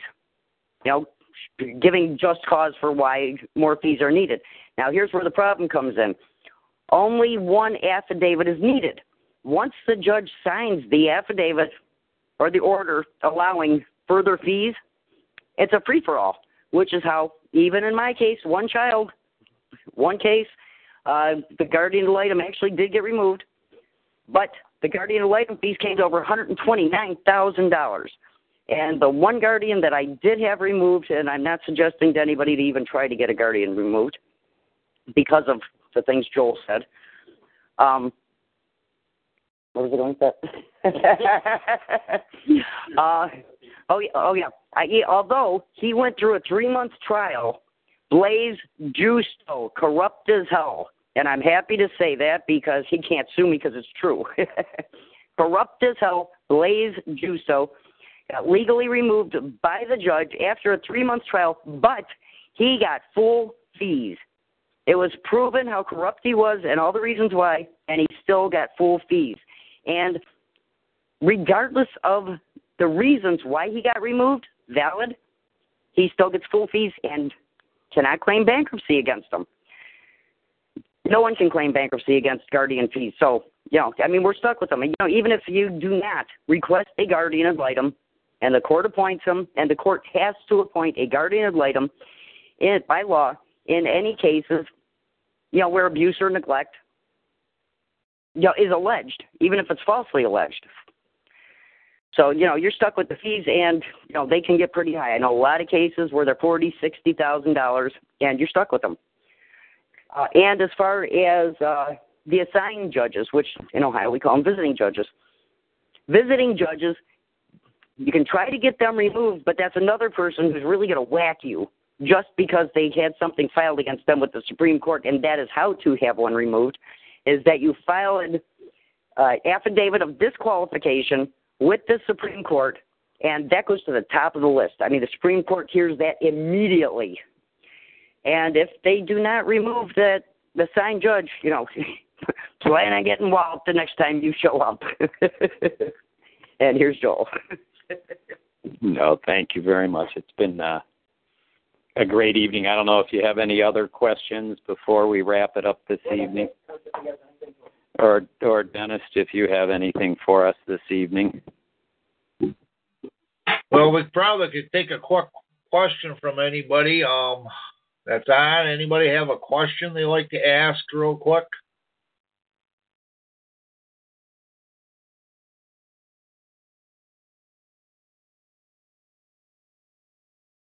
I'm seeing here.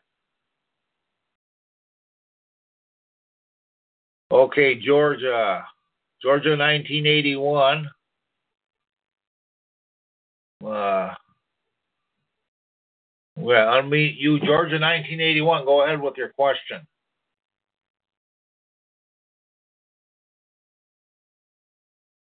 Do you have a question? About the Guardian ad Litem? Hi, yes. Can you hear me? Yeah, I can hear yes, you. We, yes, we can. Our children were removed um, for a false claim on April the 7th. We have yet to been to court yet uh, due to two different continuance. Um, we accidentally received some information that we were not supposed to receive where the judge has requested um, non-reunification uh, as well as uh, non-reunification with a guardian ad litem. We called the guardian ad litem, who's very quickly and abruptly told us he had nothing to say to us and was not in the interest of speaking to us by any means.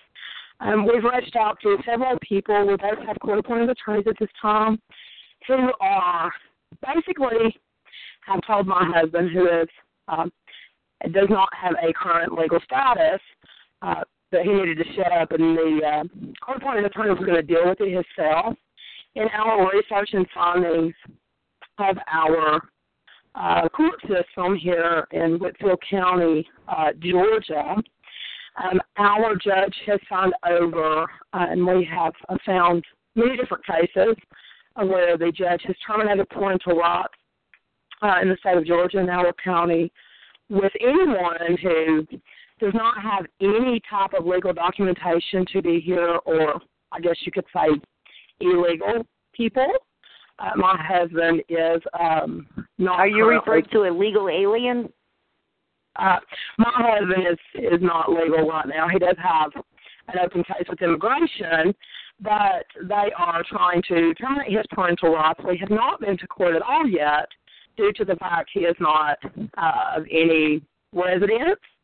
Um, and they have now terminated our visitations due to another false accusation stating that the judge has signed these things over. Uh, uh, basically, the court appointed attorneys are our own personal court appointed attorneys, um, are not listening to any of our evidence. They are dismissing any conversation that we try to have. They haven't conversated or contacted us at all. DFACs are not contacting us.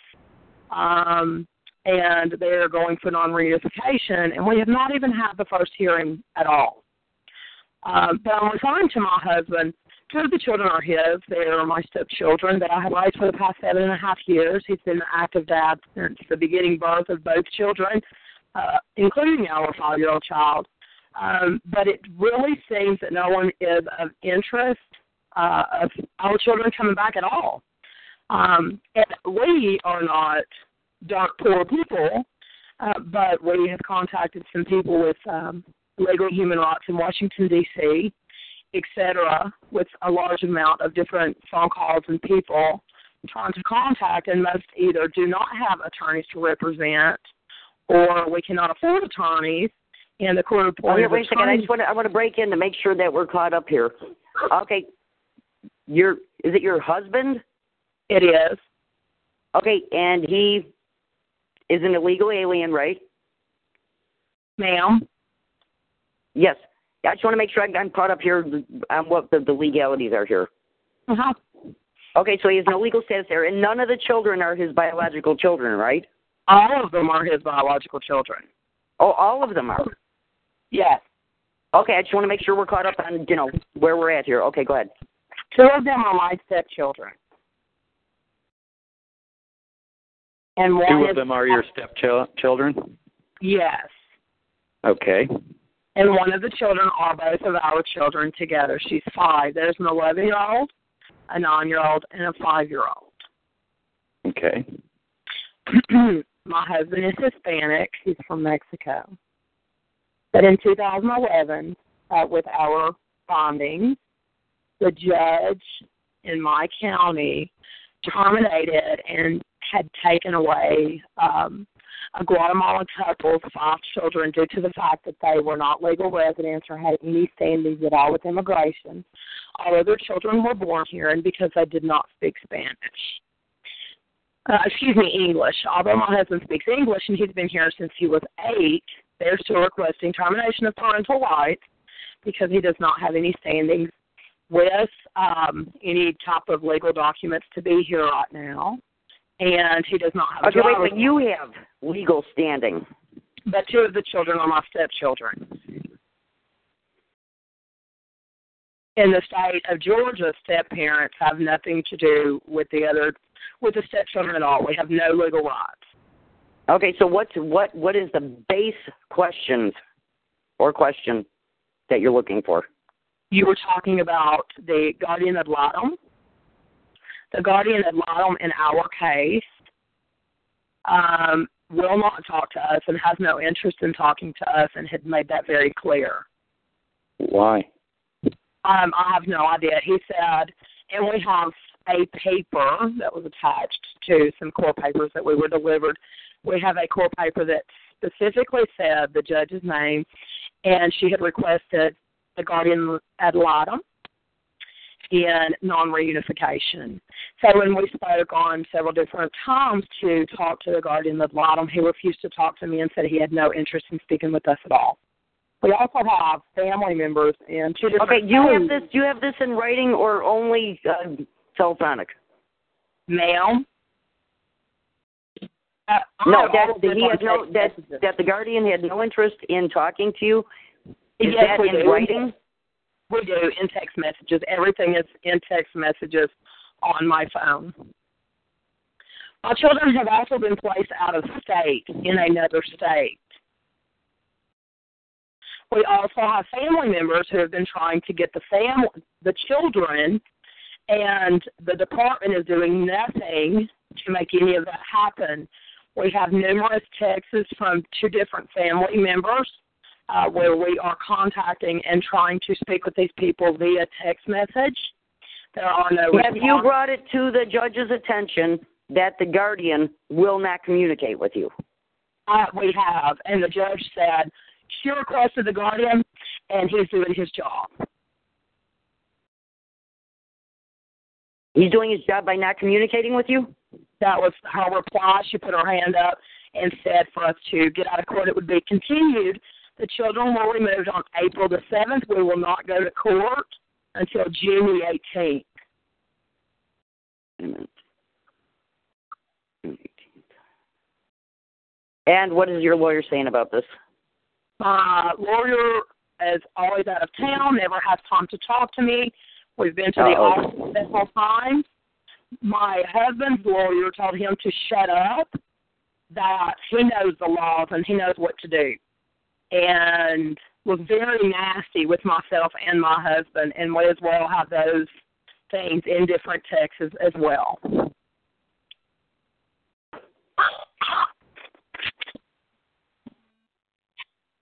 I just, uh,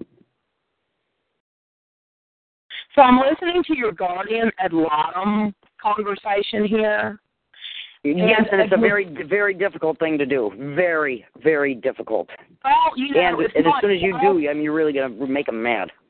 it's not just, and I think that that's what we have done. I think that I made these people very angry. Um, um, we went to a visitation after we found where the children were, and the children had bruises. I was able to get pictures of the children with their bruises.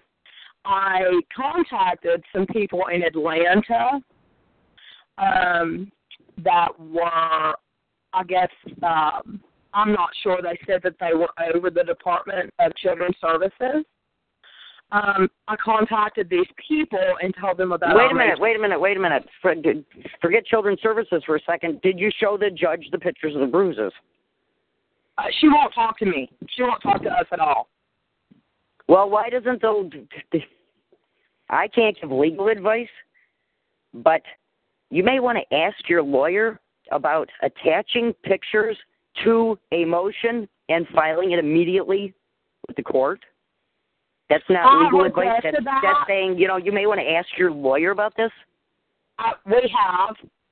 Uh, I've given her pictures, and I've got two. The only two visitations after we found the children were taken out of the state. We um, we videotaped the whole thing.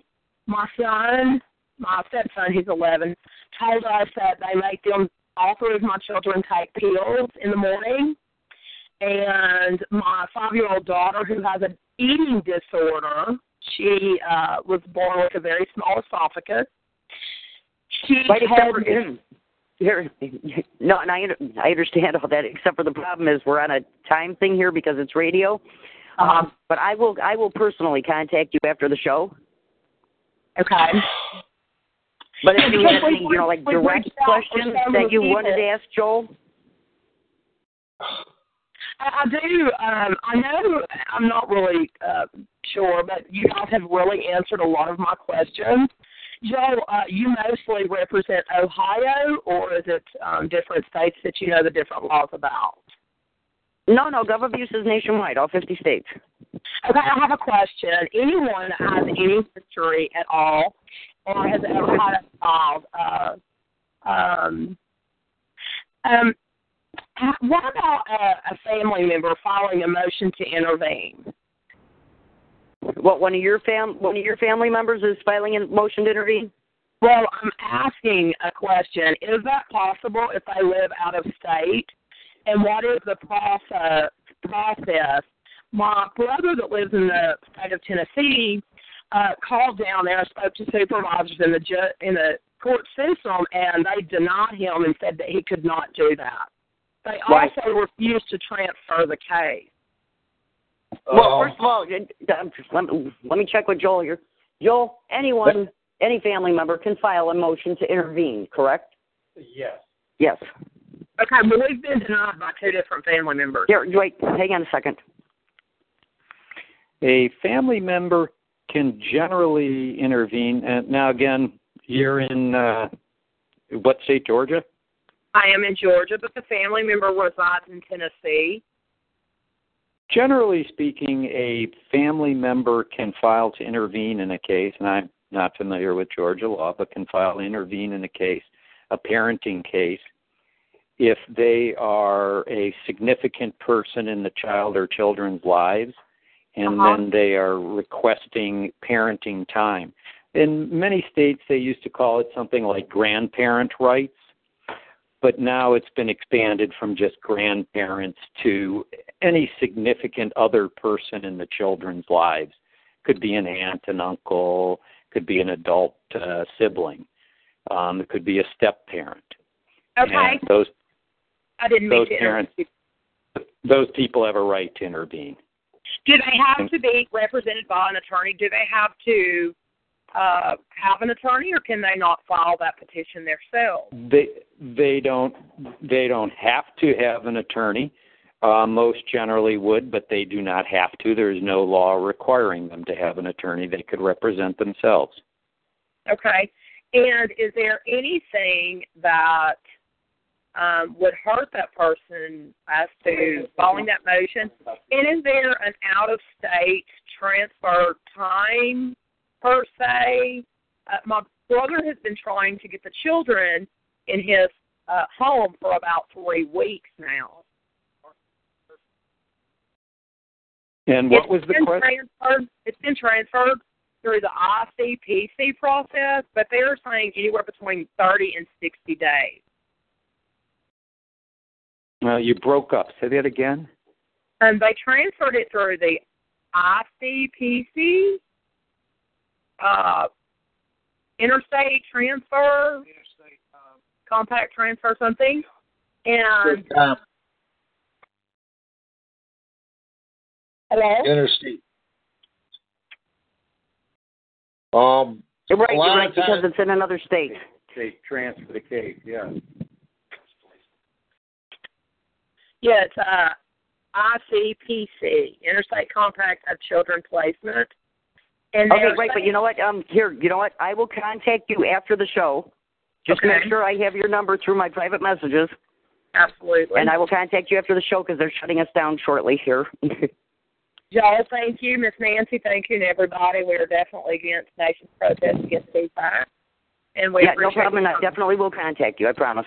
Thank you. Yeah, no problem. Okay, um, yeah, want to add something to that. It, you know, it depends what the statutes in your states are. Uh, one thing that we have seen worked um, in Michigan is um, for a grandparent or a relative to file guardianship and have the two parties uh, sign papers uh, before their rights are terminated for guardianship.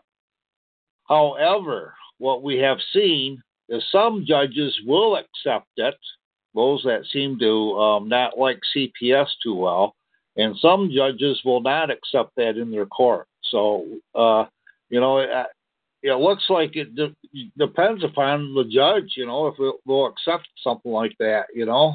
Interesting. Um, uh, Muskegon County, I know of two cases where they accepted guardianship papers and gotten the kids out of uh, foster care into a grandparents' home. And I know of a couple cases on the east side of the state where the judges wouldn't even take those cases in their court because it, it brings in it brings into a third party then. So Right. Remember the Dan Quinn case? That one went over uh, three different states. yeah, so you, you know, trick. Oh, it's uh, it is kind of interesting uh, why one court will accept it and, and and evidently they don't have to accept it. Of course, it probably hasn't been challenged in the Supreme Court yet, but. So you know, it, it, it depends a lot on the statutes of the state. Uh, uh, DHS cases here in Michigan, uh, pretty much the uh, contract the agency has to say so where these kids go. You know, there's the Amir Act, and they're trying to get the Amir Act, uh, which would be tied into the federal funding, that would uh, make it where the uh, contracted agency or DHS, if they are the ones that get the foster care uh, people, that they would have to look at relatives prior to placing the children into foster care, and they're trying to get that to go um, nationwide, attached to the federal for funding. So That would be Um, nice. but there's not a whole lot of teeth in it. But uh, uh, Do you know when that's supposed to be heard? No, I I got a email on that day, and I can forward that to you, Nancy, so you can look at it. Yeah, that would be great, and I could put it on the website. I guess it's about time to wrap it up. Any last thoughts? Any last thoughts? No. No, just You have uh, George's contact number. Uh, say that again. Uh, well, oh shoot, she she just went off the air. Oh, we're off the air? Okay, Oh, we're already off. I think. It's Dennis. after we shut down the uh, Wait, are we off? terminate the. Not yet. You want to say something? Yes, I'd like to make sure that everyone goes to govabuse.com and sign up for the nationwide protest, which will be September 18th of this year. Um, we'll set you up with your PLC, protest location coordinator, in your area. Um, if you have any special skills, please include that. Uh, we also have a blog, blog.govabuse.com.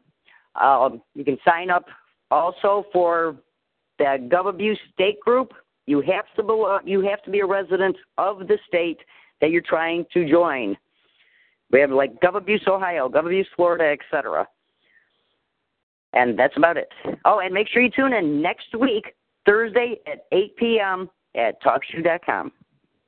And that what it, the information for next week's guest will be under events, the GovAbuse.com website under the events tab.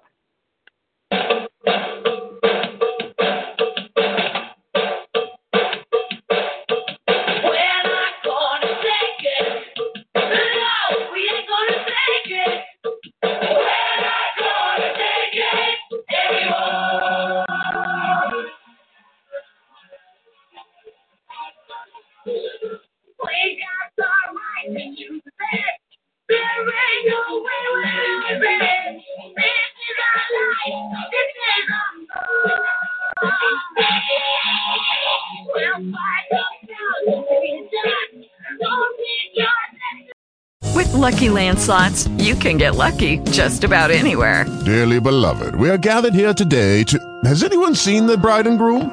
Sorry, sorry, we're here. We were getting lucky in the limo and we lost track of time. No, Lucky Land Casino, with cash prizes that add up quicker than a guest registry. In that case, I pronounce you lucky. Play for free at LuckyLandSlots.com. Daily bonuses are waiting. No purchase necessary. Void where prohibited by law. 18 plus. Terms and conditions apply. See website for details.